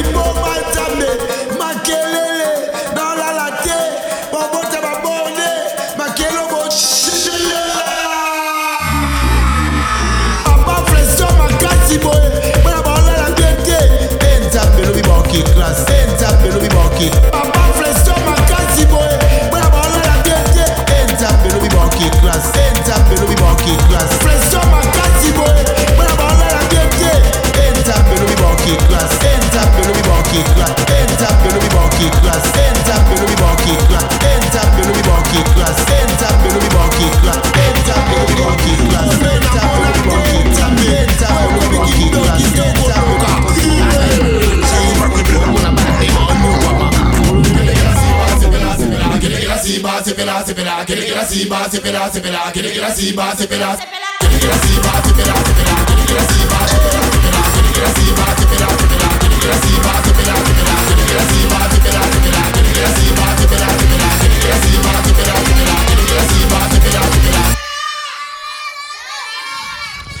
Il faisait déjà bien chaud hier, un peu avant 17h, quand Lova Lova et son gang de guerriers afro-punk sont montés sur la scène Central Park de la Magnifique Society. Une batterie, deux bassistes et au chant Wilfried Louzélé en débardeur noir, kilt écossais rouge vermillon. Parcours cabossé pour ce jeune homme de Kinshasa qui apprend à 10 ans que ses parents sont en fait ses grands-parents et que personne n'a jugé bon de lui parler de la mort de son père et de sa mère. Il fugue, il va vivre dans la rue pendant des années, comme de nombreux gamins de la capitale du Congo. Misère, violence, débrouille et solidarité, c'est le lot commun des Chégués, comme on appelle les bandes d'enfants des ghettos de Kin. À l'époque, on l'appelle Maître Tonnerre. Il valait mieux être son pote, j'aime mieux vous dire ça. Mais il va tomber sur la société des ambianceurs et des personnes élégantes, la SAP, popularisée par Maître Gims. Ce goût pour la mode, la performance le reconnecte à la société, lui faire trouver la musique qu'il pratiquait gamin et fait naître sa vocation d'artiste. Lova Lova a sorti son deuxième EP en décembre dernier. Il s'appelle Bokonzi, et un EP où résonne le tumulte des rues de Kinshasa, des sons captés par le rémois Benjamin Lebeau, moitié de The Shoes, qui a accompagné Wilfried sur tout le processus de création de cette EP. Lova Lova à la Magnifique Society, pardon, en direct de Reims. J'avais un espace d'art à Kinshasa qui existe toujours, mais en mode virtuel, avec Lucille de Witt, qui est une artiste française, la mère de mon fils Denis. Et euh, dans cet autre espace d'art, on commençait à voir des ambassadeurs venir et tout, et des gens un peu du quartier qui se considèrent comme des gens sérieux commençaient à vouloir me prendre avec eux. Alors que moi, je suis de la rue, et du coup, ben, je les voyais pointer du doigt les gens comme moi. C'est ça qui a fait que je les approche pas vraiment. Donc du coup, c'est comme dans la chanson euh, Banamabe, où je parle des mauvais garçons, où je me mets à la place de ces qui pointent des doigts les gens comme moi. Et du coup, ils, me, ils me traitent et ils nous traitent des mauvais garçons, alors que c'est eux qui deviennent des politiciens, c'est eux qui sont dans la politique, dans le truc, truc, truc, truc. Et c'est eux qui regardent pas les réalités en face pour voir que c'est c'est à cause d'eux que ces enfants se retrouvent dans la rue, quoi. Ou bien que ben, ils passent en voiture et ils regardent pas, quoi. Donc du coup, c'est tout ça. Il y a, y a- y a- vraiment, c'est que la musique qui, qui est comme un haut-parleur de ma cité, de la vie que j'ai vécue. Et j'utilise ça. Déjà, je prends tout ce qui se passe dans la cité parce que c'est pourquoi je suis tout le temps à Kinshasa. Je pars prendre des gens comme Choco, Pascal Yuji Yamamoto, je prends tous les gens de la cité et je prends leurs paroles et je ramène dans ma musique leurs mouvements, leurs gestes. Et puis moi-même aussi, j'ai toute une gestuelle, tout ce que j'ai- j'incarne, c'est beaucoup de gens en même temps, tu vois. Donc c'est ma musique, c'est vraiment comme si ben, je parlais d'une. C'est un vrai vécu, quoi. Euh, Et puis on, on- on le sait, on en parle souvent sur Tsugi Radio, il y a euh, une scène incroyable à Kinshasa, mais aussi dans beaucoup de, de pays africains. Il y a plein de scènes, il y a plein d'artistes, il se passe beaucoup de choses. Et enfin, euh, grâce aussi à Internet euh, qui arrive, nous on le sait et on les voit ces scènes. Et bon, évidemment, il y a l'Afrique du Sud qui commence à être bien identifiée. À Kinshasa, il y a beaucoup de groupes. Quand tu y vas, tu sens aussi cette, cette énergie artistique, cette, ce, ce dynamisme. Chaleur. Mais c'est vrai que le problème, c'est qu'il n'y a pas d'industrie musicale. C'est que chacun attend, chacun attend l'Euro- l'Européen qui viendra lui filmer, lui prendre pour lui faire sortir. Après moi, avec mon album Bokonzi, j'ai pu faire sortir un groupe de jeunes qui ont joué dans mon disque qui s'appelle euh, Kingongolo Kinyata. Ils, m'ont- ils, ont, ils ont fait les petits sons, des petits bruits dans mon disque. Ils étaient à Rennes aussi hein, l'hiver dernier au Transmusical. Cool. Ben, c'est grâce à, grâce à mon disque qu'ils ont eu un tourneur et tout. Ben, moi, ça me fait plaisir. C'est vrai que c'est un truc où dans la musique, il y a trop de jalousie, il y a trop d'ego. Et moi, je suis content de les sortir. Ces groupes-là, au lieu qu'on attende l'Européen qui viendra les faire sortir. Cette fois-ci, c'était l'album de Wilfried, tu vois, c'est un honneur. Mais c'est vrai qu'il y a beaucoup de groupes comme ça beaucoup d'énergie, beaucoup de musique, beaucoup de son et beaucoup de performeurs et beaucoup de gars qui créent des costumes. Il y a toute une énergie, mais il n'y a pas d'industrie, il n'y a pas le gouvernement qui suit, il n'y a pas les, il n'y a pas les, il y a pas les structures pour accompagner. C'est juste ça qui manque. Et, et ça, c'est quelque chose. On sait par exemple que d'autres euh, musiciens plus anciens comme Oumou comme euh, Youssou N'Dour, euh, ont fait ça aussi, c'est-à-dire qu'ils ont leur célébrité, leur, euh, leur succès international. Ils l'ont ramené au pays pour monter des structures, monter des écoles, accompagner les, les- jeunes artistes, euh, etc. Euh, dans un monde idéal où toi, tu aurais aussi un gros succès international, est-ce que c'est quelque chose que tu te verrais faire, aller euh, accompagner euh, de jeunes euh, artistes à Kinshasa? Mais déjà, moi, j'ai fait un album avec des enfants des rues qui est intitulé Le monde dans la poche, mais en lingala, Mokili na poche, qui est sorti en vinyle l'année passée à Berlin. C'est un album financé par l'ambassade de Suisse à Kinshasa parce que j'avais, j'ai travaillé dans un projet social qui s'appelle OE Project. J'ai donné le cours des dessins. J'ai rencontré un petit qui dessinait trop bien, Bernard. Et il chantait trop bien aussi. Je l'ai mis dans mon premier disque. Et après, ben, il commençait à rentrer à l'Institut français où on les chassait, tu vois, parce qu'à Kin, on n'a pas beaucoup de scènes. C'est l'Institut français Wallonie-Bruxelles. Et du coup, les petits commençaient à rentrer. Et l'ambassadrice, je vu trop content. Non, je rentrais à la halle et tout. Et l'ancienne ambassadrice nous a financé un disque qu'avec des enfants des Russes. Super album, moi j'adore. Faut aller l'écouter. Mokili Napoche. Et du coup, ben, moi, je suis déjà dans ça. Je suis déjà dans ce partage. Et le jour où j'en aurai plus, ben, je continuerai à partager. Et quitte aussi à ceux qui prennent cette chance de passer par ce partage, eux aussi à partager aux autres, quoi. Pour- que ça, ça se perpétue, cette énergie de partage. Parce que les anciens, ils n'avaient pas ça. Euh, dans le partage aussi, tu, euh, pour rester sur la thématique du partage, disons, euh, tu chantes en, lingala, en kikongo et en chiluba, aussi un peu en français où il y a quelques mots d'anglais, etc. Aussi faire exister toutes les langues du Congo. Pourquoi c'est important? C'est important parce que déjà la capitale, tout le monde parle le lingala et qu'on oublie nos langues traditionnelles. Et c'est que les vieux qui gardent ça. Et les vieux, il n'y en a pas beaucoup, il en reste un peu, un peu, un peu. Et du coup, moi, j'ai une banque de données où je filme plein de vieilles dames, plein, plein de vieux de mon quartier. Et je prends des paroles des chansons là-bas et je garde ça pour l'air arrière-petit-fils et petit-fils. Et j'ai déjà exposé celle de ma grand-mère à Berlin en 2019 pour le projet Yambi. Donc voilà, moi c'est ouais, c'est un truc euh, qui me tient à cœur. Et aussi il y a une texture sonore dans les langues traditionnelles que j'adore. Pour moi, c'est déjà c'est l'originalité. Je peux pas faire mieux, quoi. Je peux pas faire du reggae en étant congolais. Et du coup, c'est ma musique traditionnelle que je mélange à toutes les musiques européennes, toutes les musiques qui, qui me passent par la tête. Et en plus, ces langues traditionnelles, c'est énorme pour moi. J'adore parce qu'il y a une texture, il y a une, il y a- a vraie énergie, il y a, tout un vécu dedans. Donc, je peux pas faire mieux que chanter en langue traditionnelle, c'est la meilleure chose qui m'est arrivée dans la vie, donc je continuerai. Et aussi, c'est bien parce que quand je faisais des concerts dans la cité, j'avais, je faisais trois concerts par mois, de 3 heures, 3 heures, j'appelais ça des cérémonies. Après chaque cérémonie, j'envoyais les gens qui voulaient me poser des questions sur ce que je chante, aller eux-mêmes faire des recherches et savoir ce que je dis. Pour moi, c'était de façon encore de perpétuer ces langues traditionnelles. Je pense que je continuerai si j'ai plus euh, d'espace pour faire les allers-retours. Parce que là, je me perds en étant en France et à Kine, je sais plus où je suis. Le jour où j'aurai plus de stabilité, je continuerai ma, ma démarche. Tu as besoin d'avoir, euh, tu sens que tu as le besoin de, se- de te poser un peu, d'être, euh, de rester en France quelque temps pour, euh, ou peut-être à Kinshasa, je sais pas, mais pourquoi, pourquoi c'est un besoin? Il y a des, aussi des artistes qui ont, qui ont besoin d'être tout le temps en mouvement? Euh, moi, je veux être, euh, avoir un pied, être partout, mais avoir toujours un pied à Kinshasa. Pour moi, c'est la ville où j'ai, j'ai vécu jusqu'à mes 30 et quelques, genre, non, jusqu'à mes 28, 29 ans. J'ai vécu que là-bas, j'avais pas voyagé depuis mon enfance.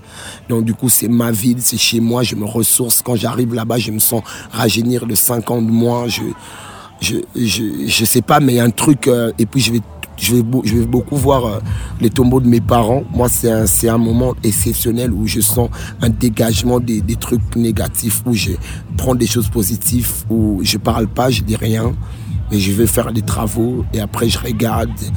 Souvent aussi, il y a des larmes qui tombent de mes yeux parce que moi aussi, ça fait, ça fait longtemps que je suis un peu dans cet esprit de dégager des larmes de mon corps. C'est aussi une manière pour moi de me sentir bien. Donc, du coup, ouais, c'est, je suis pas vraiment tout le temps le Mutuangozi, le maître tonnerre, cette personne assez, assez subliminale qu'on voit sur scène, ou bien je sais pas si c'est le mot, ça convient, mais cette personne assez forte. Non, j'ai plusieurs, j'ai cette fragilité dans la force que, que j'aime bien. Donc, du coup, à Kinshasa, je peux le faire. Euh, tu as emmené euh, un Français à Kinshasa, et non seulement un Français, mais un Rémois. Il est de Reims, Benjamin Lebeau, qui euh, formait le, le groupe de Shoes avec Guillaume Brière. Euh,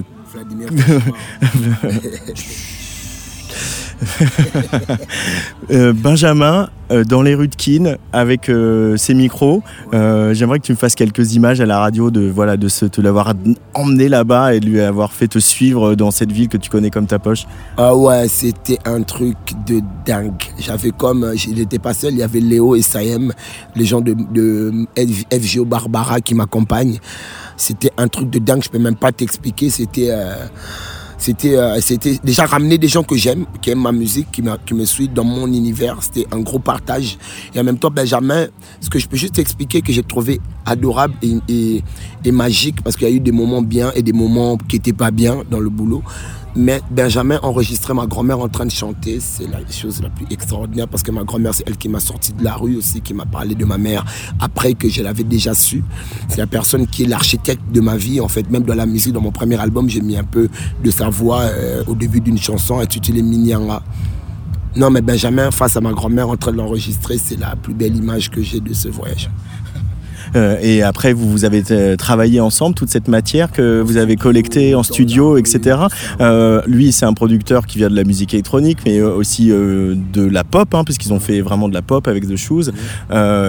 Comment il s'est frotté à ton son punk dur Voilà, sur scène, je rappelle qu'il y a deux basses avec deux énormes amplis basses qui jouent à la fois les rythmiques et aussi de l'harmonie. C'est un son brut, etc. Comment, comment la magie a fonctionné euh, entre Benjamin et toi de retour en studio? Euh, Benjamin Lebeau, déjà, en fait, c'était lui le, euh, le président du jury du FGO Barbara à l'époque quand j'ai postulé, donc c'est comme ça que je le connais. Et après, il a voulu accompagner mon projet, donc il connaissait déjà ma musique, il avait déjà, il s'était déjà frotté. Il m'a encore accompagné pour mûrir mon set. Et après, venir à Kinshasa, c'était juste euh, la, la chose la plus normale, quoi. Après, il était bien, il était bien, il a trop aimé la ville, il est tombé un peu malade, il s'est enfermé dans sa chambre pendant longtemps. Il a été en studio avec nous, il a bossé. Non, mais c'était, euh, ouais, c'était un. Mais moi, le plus que je, ce que je garde en mémoire, c'est les moments où il se barrait avec son enregistreur audio. J'avais peur qu'il ne revienne pas. Mais en même temps, je savais que partout, il irait s'il dit le, lova lova. Même le plus pire de voyou, il aurait peur de le toucher. quoi. C'est vrai ça? Ah ouais, parce que moi, je suis pas un enfant de cœur, j'étais dans la rue en vrai.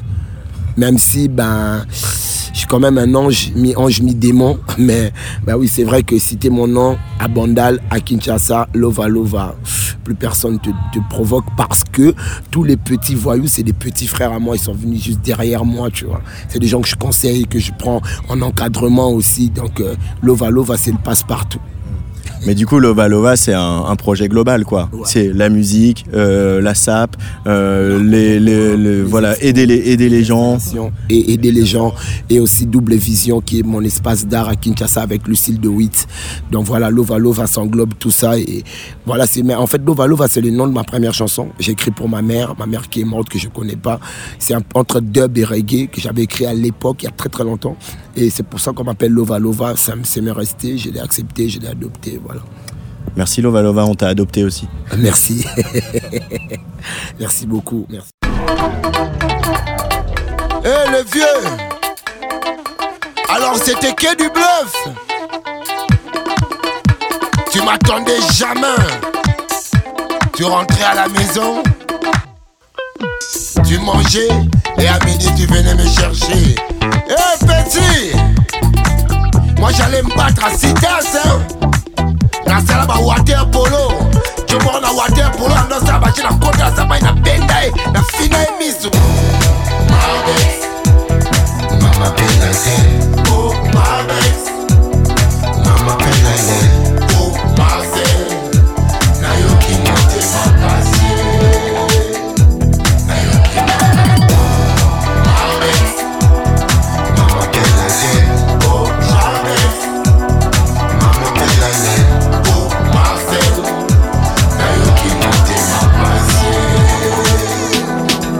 grosse tête. Obanda olingo oyoka mutu te tout ce que tu disais devait être fait comme tu le disais. Bah moi aussi je voulais bien. Mais à un moment euh, pff, euh, ça commence à me saouler à m'énerver. Tu parlais trop. Mais je sais que c'était pour mon bien. Tu voulais que je puisse devenir quelqu'un. Mais bon mais pff, moi je m'emballais Marbex Marbelale Marbex Marbex Marbex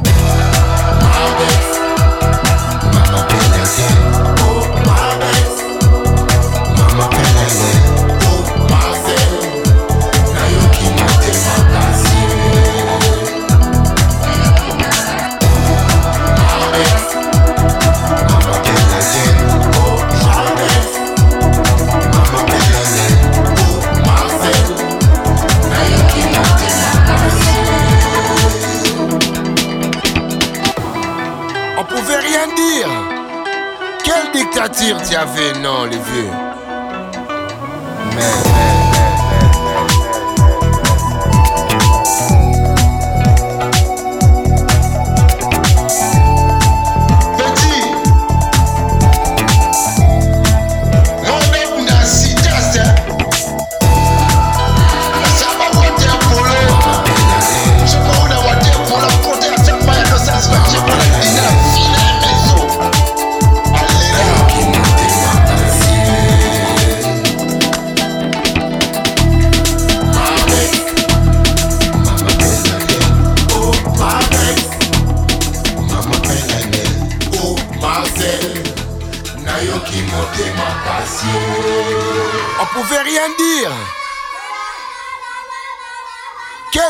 Dictature tu as fait, non, les vieux. Marcel, c'est Lova Lova sur euh, la Tsugi Radio qui était en concert euh, hier ici à la magnifique euh, Society avec voilà aussi cet euh, petit clin d'œil en soutien aux femmes qui ne peuvent pas s'habiller comme elles veulent dans la rue à Kinshasa sans se faire importuner. Voilà Lova Lova, un, un artiste engagé pour de nobles causes, comme il nous l'a raconté au micro. On est à la Magnifique Society, on attend le flamand Yann Verstraten pour refermer ce direct, alors que le pianiste Sofiane Pamar vient de monter sur scène euh, dans une euh, voilà tout le son du, site hein, des autres scènes s'est arrêté évidemment pour euh, accueillir le pianiste qui revisite le classique et c'est aussi ce pianiste chéri des, des rappeurs puisqu'il a accompagné pas mal de rappeurs sur scène. Là, il propose euh, une- un concert un petit peu spécial puisqu'il est accompagné d'un batteur et on voit qu'on entend quelques-uns des rappeurs avec lesquels il a collaboré euh, euh, sur certains morceaux. Une expérience euh, unique pour la Magnifique Society ici dans le parc de Champagne. Euh, et j'avais envie qu'on se fasse un petit plaisir parce que je suis retombé sur, euh, sur cette chanson extrait de l'album de mon prochain invité, Yann Verstraten, Le Flamand, euh, un album qu'il a composé euh, pendant le, le Covid, hein, comme beaucoup de gens en ce moment. Cet album s'appelle Violent Disco, on va en parler avec lui. Et sur cet album figure une reprise, euh, une reprise de Britney Spears, c'est quand même fou. Britney Spears euh, que- s'est fait reprendre par beaucoup beaucoup de gens, on se souvient bien sûr de la version de, Toxic de Yael Naïm euh, qu'on adore, mais là celui-ci il a repris Hit Me Baby One More Time. Et franchement ça fait vraiment du bien.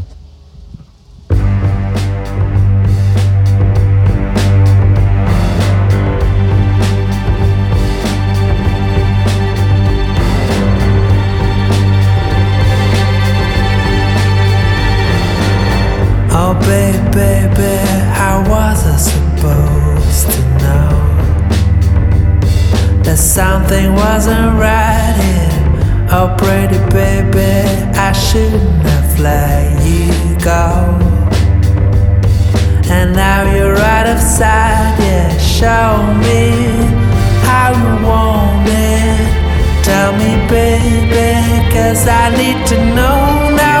Just because my loneliness is killing me, and I, I must confess, I still believe.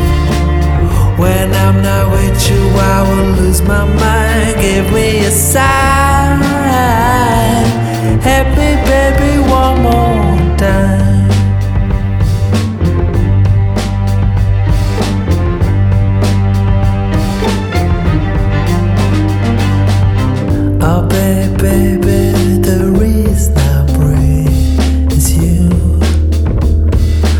Boy, you got me blinded.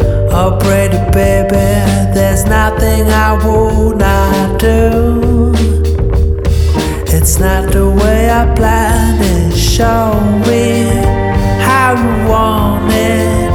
Tell me, baby, cause I need to know now. Just because my loneliness must confess, I still believe. When I'm not with you, I will lose my mind. Give me a sign.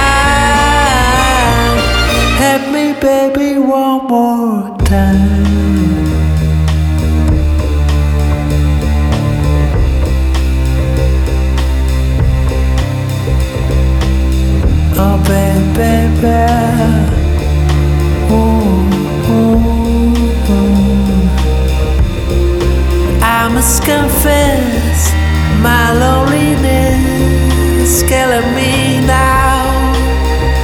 Don't you know I still believe you will be here?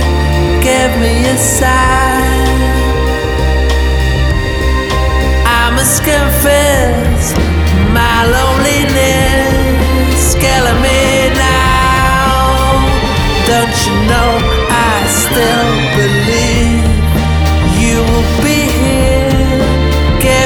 me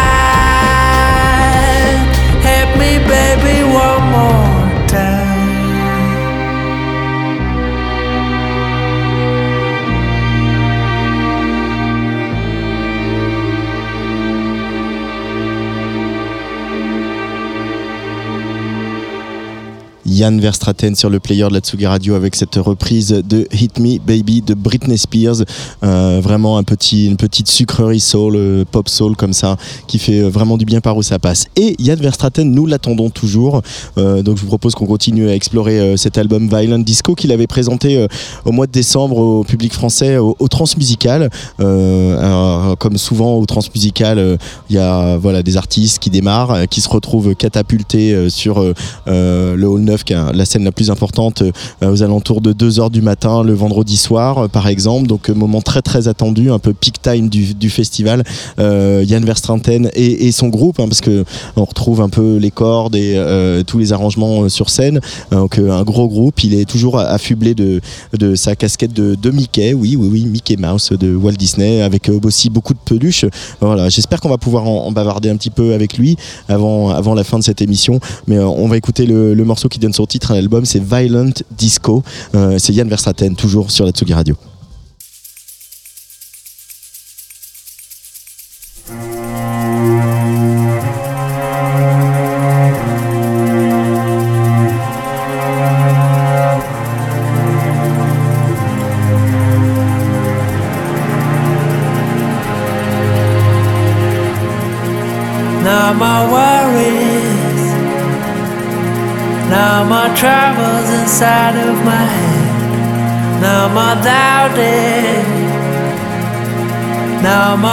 Watching your picture at night, no more crying,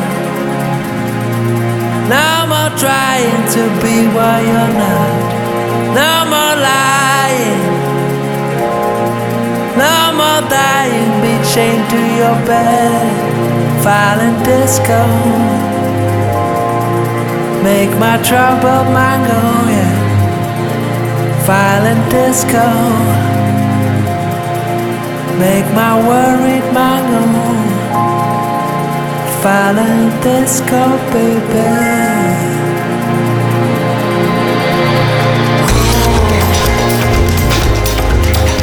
My trouble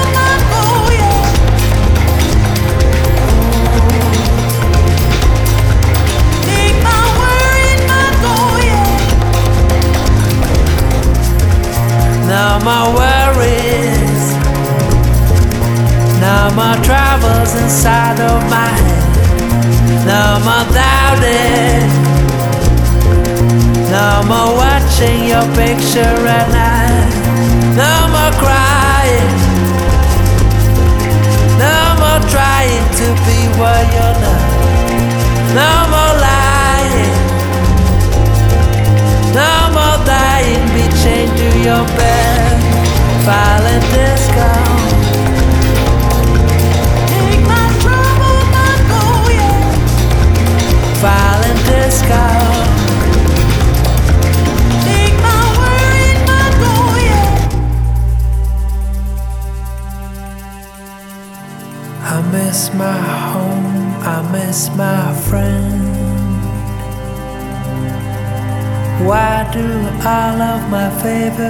Songs have a sad end? I miss your voice, I miss your hands. I want us to stay, I wish I could feel it again. Stay with me.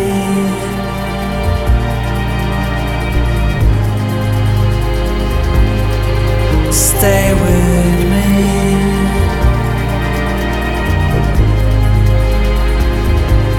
Stay with me.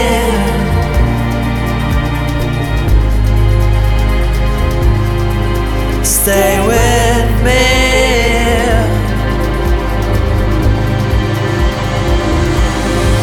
Violent disco.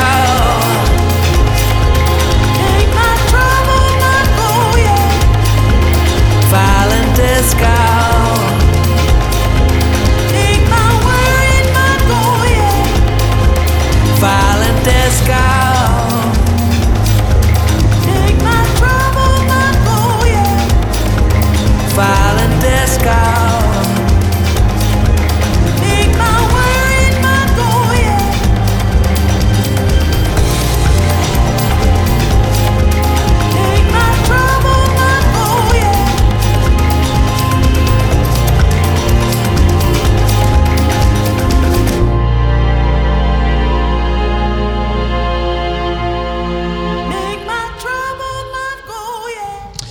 Alors même s'il n'est toujours pas arrivé jusqu'au studio de Tsugi Radio ici à la Magnifique Society, je vous recommande vraiment de vous plonger dans l'album de Jan Verstraten, Violent Disco. Euh, voilà, la, pop euh, ouvragée, sophistiquée, en même temps chaleureuse et généreuse avec euh, voilà ses influences soul, cette petite voix de tête là sur la fin qui voilà doit bien en- envoyer en concert. On n'a pas vu le concert ici à Reims puisque nous on était en direct avec vous, en direct sur Tsugi Radio. On arrive au terme de cette émission. Peut-être Yann Verstraten va-t-il arriver avant que avant qu'on rende l'antenne. Euh, évidemment, je voulais remercier Hugo Cardona euh, à la réalisation de cette émission. La semaine prochaine, on a encore une grosse semaine sur Tsugi Radio. Euh, dès demain, je vous retrouve avec euh, les copains euh, pour Serge l'émission avec Didier Varro et Patrice Bardot. Et alors que arrive près de moi Yann Verstraten avec euh, son masque de Mickey. Euh, Please. voilà, prenez un casque, euh, un petit micro et oh. il y a ah, ça va être alors évidemment, vu que donc je vais faire des images à la radio, euh, Yann a son, son chapeau de Mickey et c'est un peu compliqué de chausser un casque. Euh, hello Yann. Hey, welcome. Thank you. we had the time to listen to two tracks from your album. Okay, cool. because you were a little late. Oh, sorry. Um, no, sorry. that's okay. That's that's okay. That's not on you. Uh, we've we've just listened to. Um, Violent disco, but before, uh, hit me, hit me, baby. Okay. Yeah. uh, I, I was say, I was telling the listeners that I was very fond of this cover. Uh, w- when did you get the idea to cover Britney, and why Um, did you do it mostly? Well, just because I, I really love the song, and some people think that it's a joke, but it's not a, a joke. I really love Britney Spears, and uh, it's uh, for me a little reminder. Like I love like these old uh, '90s pop songs because they're so simple, and the the the lyrics are so simple. And uh, sometimes when I write songs, um, I want it to be poetic and like, Mm. and it's it's heavy, and so uh, that's a good reminder to uh, write simple things, and then it's very effective and, and beautiful. So Uh, um, I don't know if you know the the, the song. There is a, a Yael Naim who did a cover of uh, Toxic. Oh, no. and- and it's just like her on the piano and her singing, and and uh, we got this app- approximately the, the same vibe from her, like saying like, okay, just listen to the lyrics and the melody. It's so simple and it's so efficient. Yes. Uh, but it's it's the kind of pop that was so you know um, mixed with all big productions and stuff. And when you get to the core of it, it's actually a good song. yeah, yeah, uh, it's beautiful, and also Britney Spears so beautiful, and with yeah, with all the things that happened, uh, it's like also some kind of tragic me- me- melancholy. It's it's so yeah, it's beautiful. it's like Dolly, uh, uh, Dolly Parton. She has also like this sadness, and then in contrast with the pop music, it's so beautiful. Uh, and it's something you put into your music now, the, this melancholy, and, and on the uh, the other end with the, the strings and the, the the arrangement is something very you know sunny and um, uh, joyful. Uh, where, where do you put the balance between like the you know sad part and the, the happy part? Yeah, it's it's a the it's, it's the Mickey uh, Mickey mask. yeah, it's it's it's a good question. I asked the I asked ask that question all the time. Like it's a small balance to to make something kitsch, like uh, something pop, but also make something authentic. It's like a, a weird dance between. So I, I like to play around with it.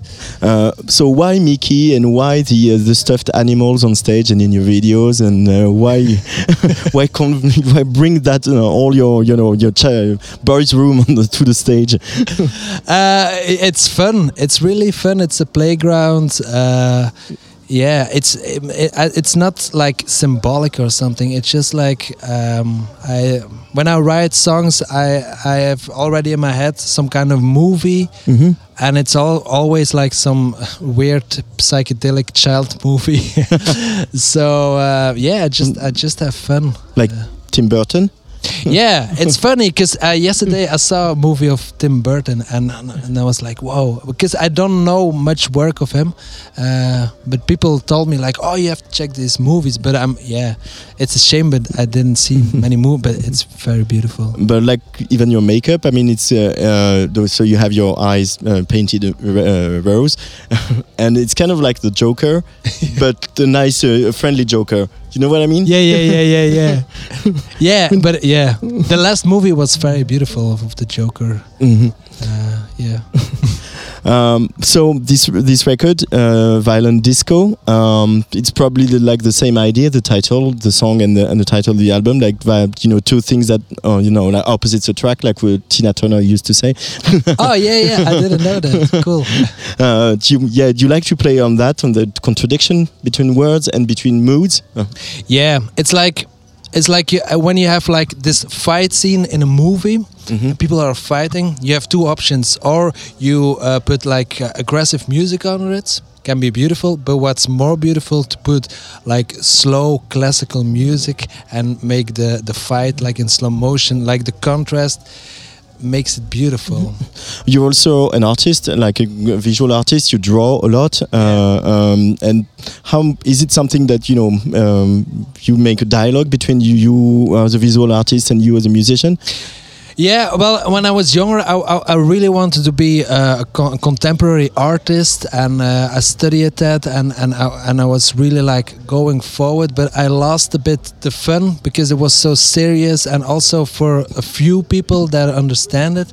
So I was like, but I also played music, and then I was like, maybe I want to combine those two things.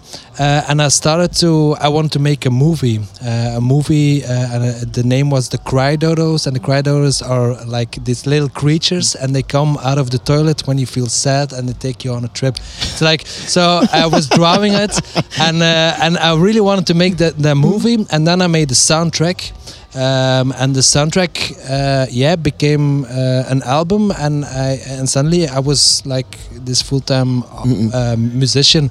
But it feels like I'm a tourist between real musicians. So I'm, I'm very grateful that I can I can yeah You, you're a tourist, but you play here. You play that Transmusical. Uh, I don't know. If the, I don't know the whole tour, but you're a tourist that goes to big big festivals, big events. Yeah I'm very very grateful but it, it feels like yeah like yeah like a tourist yeah Uh, there's the, also another song on the records. It's Goodbye, uh, Goodbye World. And you say, I don't care about your job. I don't want to change the world. I just want to be a little bird. Yes, it sounds so uh, yeah cringe. yeah, it's kind of philosophical in, in a sense. Yeah. Uh, is, is, there, is pop music there to um, help us, you know, reflect on our lives uh, to you? um, sometimes, sometimes not. But I was just.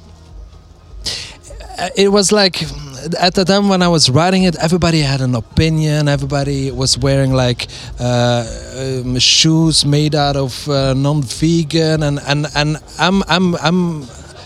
I'm into that, but I was like done with all these opinions, and Yeah. I just wanted to enjoy life because I felt where I where, where I used to grow up. There's a lot of guilt. It's really Belgic, uh, like everybody's feeling guilty. I don't know if it's in France, but in Belgium, everybody's like. In France, people don't, Yeah. they don't dwell on that. Yeah, yeah, uh, like well- the occupation. Okay, yes, well, we collaborated with the Germans. Okay, well, no big deal. Oh yeah, yeah. No, in Belgium it's it's different, or maybe it's it's it's just me, and I always feel guilty, like, and I just want to get rid of like. I don't care. It's it's okay to be me and to uh, just uh, take off your clothes and dance naked in uh, supermarkets and just goodbye troubles, goodbye. Uh, you used to have to play in punk bands. Yes. Uh, what made you choose pop in the end? Well, um, I used to play punk band because I was in um, I was in a school, like a nice environment, and I want to like rebel into it, and I just want to make like this. It's the, that contrast. And then when I got older, I was living in a gray city, and I wanted to give it some color. So I was like, oh, I want to play nice music, and I had like um, uh, old bossa nova record, and I was like, oh, with strings and stuff. But I, I, I can't read notes, so I was like, it was exotic for me. So for me, the music that that I do now is is like the punk I did when I was younger. It because it's exotic. it's not music I listen to. I, I most of the time I listen to hip hop or uh, or punk music. Um, but for our first record, uh, it's very produced. You had the chance to record in the studio with musicians and stuff. Uh, uh, usually, you know, music that comes out today is like you know one one guy in his bedroom, uh, you know, producing on his laptop. You were. You're kind of lucky on that on that aspect. Well, um, no, because like for the moment I'm I'm I'm, I'm recording an, a new album and I just write everything myself. I just uh, play guitar, play bass, I program some drums.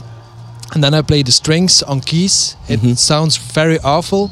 and then I, I, I give the song to like uh, real um, strings, and they put the st- I to just play what I play at the at the keyboard, and uh, so and now for the first time um, I um, I'm recording with people all over the internet. So I'm just sending the course so now I have like in Brazilian they uh, like um, a little orchestra recorded new songs of me and a bass player from uh, London and an Mm. Italian drummer. So it's really me in uh, at a small computer. Just yeah. So that's how I work. Uh, uh, would you say that um, uh, writing pop music is like writing child stories but for adults? yeah, that's that's yeah, that's nice said. I'm gonna use. Can I use that? Yeah, okay. it's for free, man. because you, you have to, you would like to reconnect with your, your the child you were or the younger version of yourself. In the end, Um, yeah. Once my my doctor said like uh, you you didn't had a youth, so I think you you want to be a child again, and maybe that's that's true. I let it, I don't want to be emotion. I just gonna be straight to you. I'm. I, w- I was a bit sad when I was a child, and I was not so so. Um, it was difficult growing up where I grew up, um, and and now I'm happy and I'm like playing. but yeah, I don't know. uh, It's going too deep. it's going too deep. Belgium is a nice place to be a musician today, uh, and like um, we are obviously because we are French. Uh, we talk a lot to you know people of French speaking uh, person people in uh, Belgium, and especially the rappers. Uh, we know less. We don't know as much the Flemish people. Uh, is it a nice place to be a musician uh, today? yes, yes, yes. Do you still live in Ghent? I live now in Ghent. Yes. And it's it's a big place with a big big scene and etc. Well, yeah, there's there's so much happening and so much beautiful people. It's it's really cool, and um, yeah, I think it's a, it's a good thing. And everybody is oh, there's a little squirrel. Yeah, so one earlier. Sorry. Des écureuils dans le parc. yes. um, Maybe you can write a song about a squirrel. yes. so it's cool to be in Ghent. Yeah, it's a nice city, but I yeah, put me in the smallest room and I would even write. Then Yeah. I don't need much space or just give me a small computer and I'm, I'm okay. Okay, maybe I, I can give you my iPad. no, no, no. so you write a song for us. Yes. Thank you so much, Yann Verstraten. Merci. Merci beaucoup. Merci beaucoup. Euh, et on va se quitter avec une artiste qui euh, euh, a joué euh, vendredi soir et, et Christian, Alex, le programmateur du festival et moi on prend les paris que euh, elle va rassembler beaucoup de gens dans pas longtemps. Cette jeune femme, c'est Marguerite Thiam euh, sur la Tsugi Radio. Euh, merci à- aux équipes presse euh, de, de la Magnifique Society, Elodie Mathieu et Guillaume Maury avec euh, la complicité d'Elisa, de Damien Maoudo et merci à toutes les équipes du festival pour leur accueil impeccable. On écoute Marguerite Thiam sur la Tsugi Radio et à demain pour Serge l'émission. Allez bisous.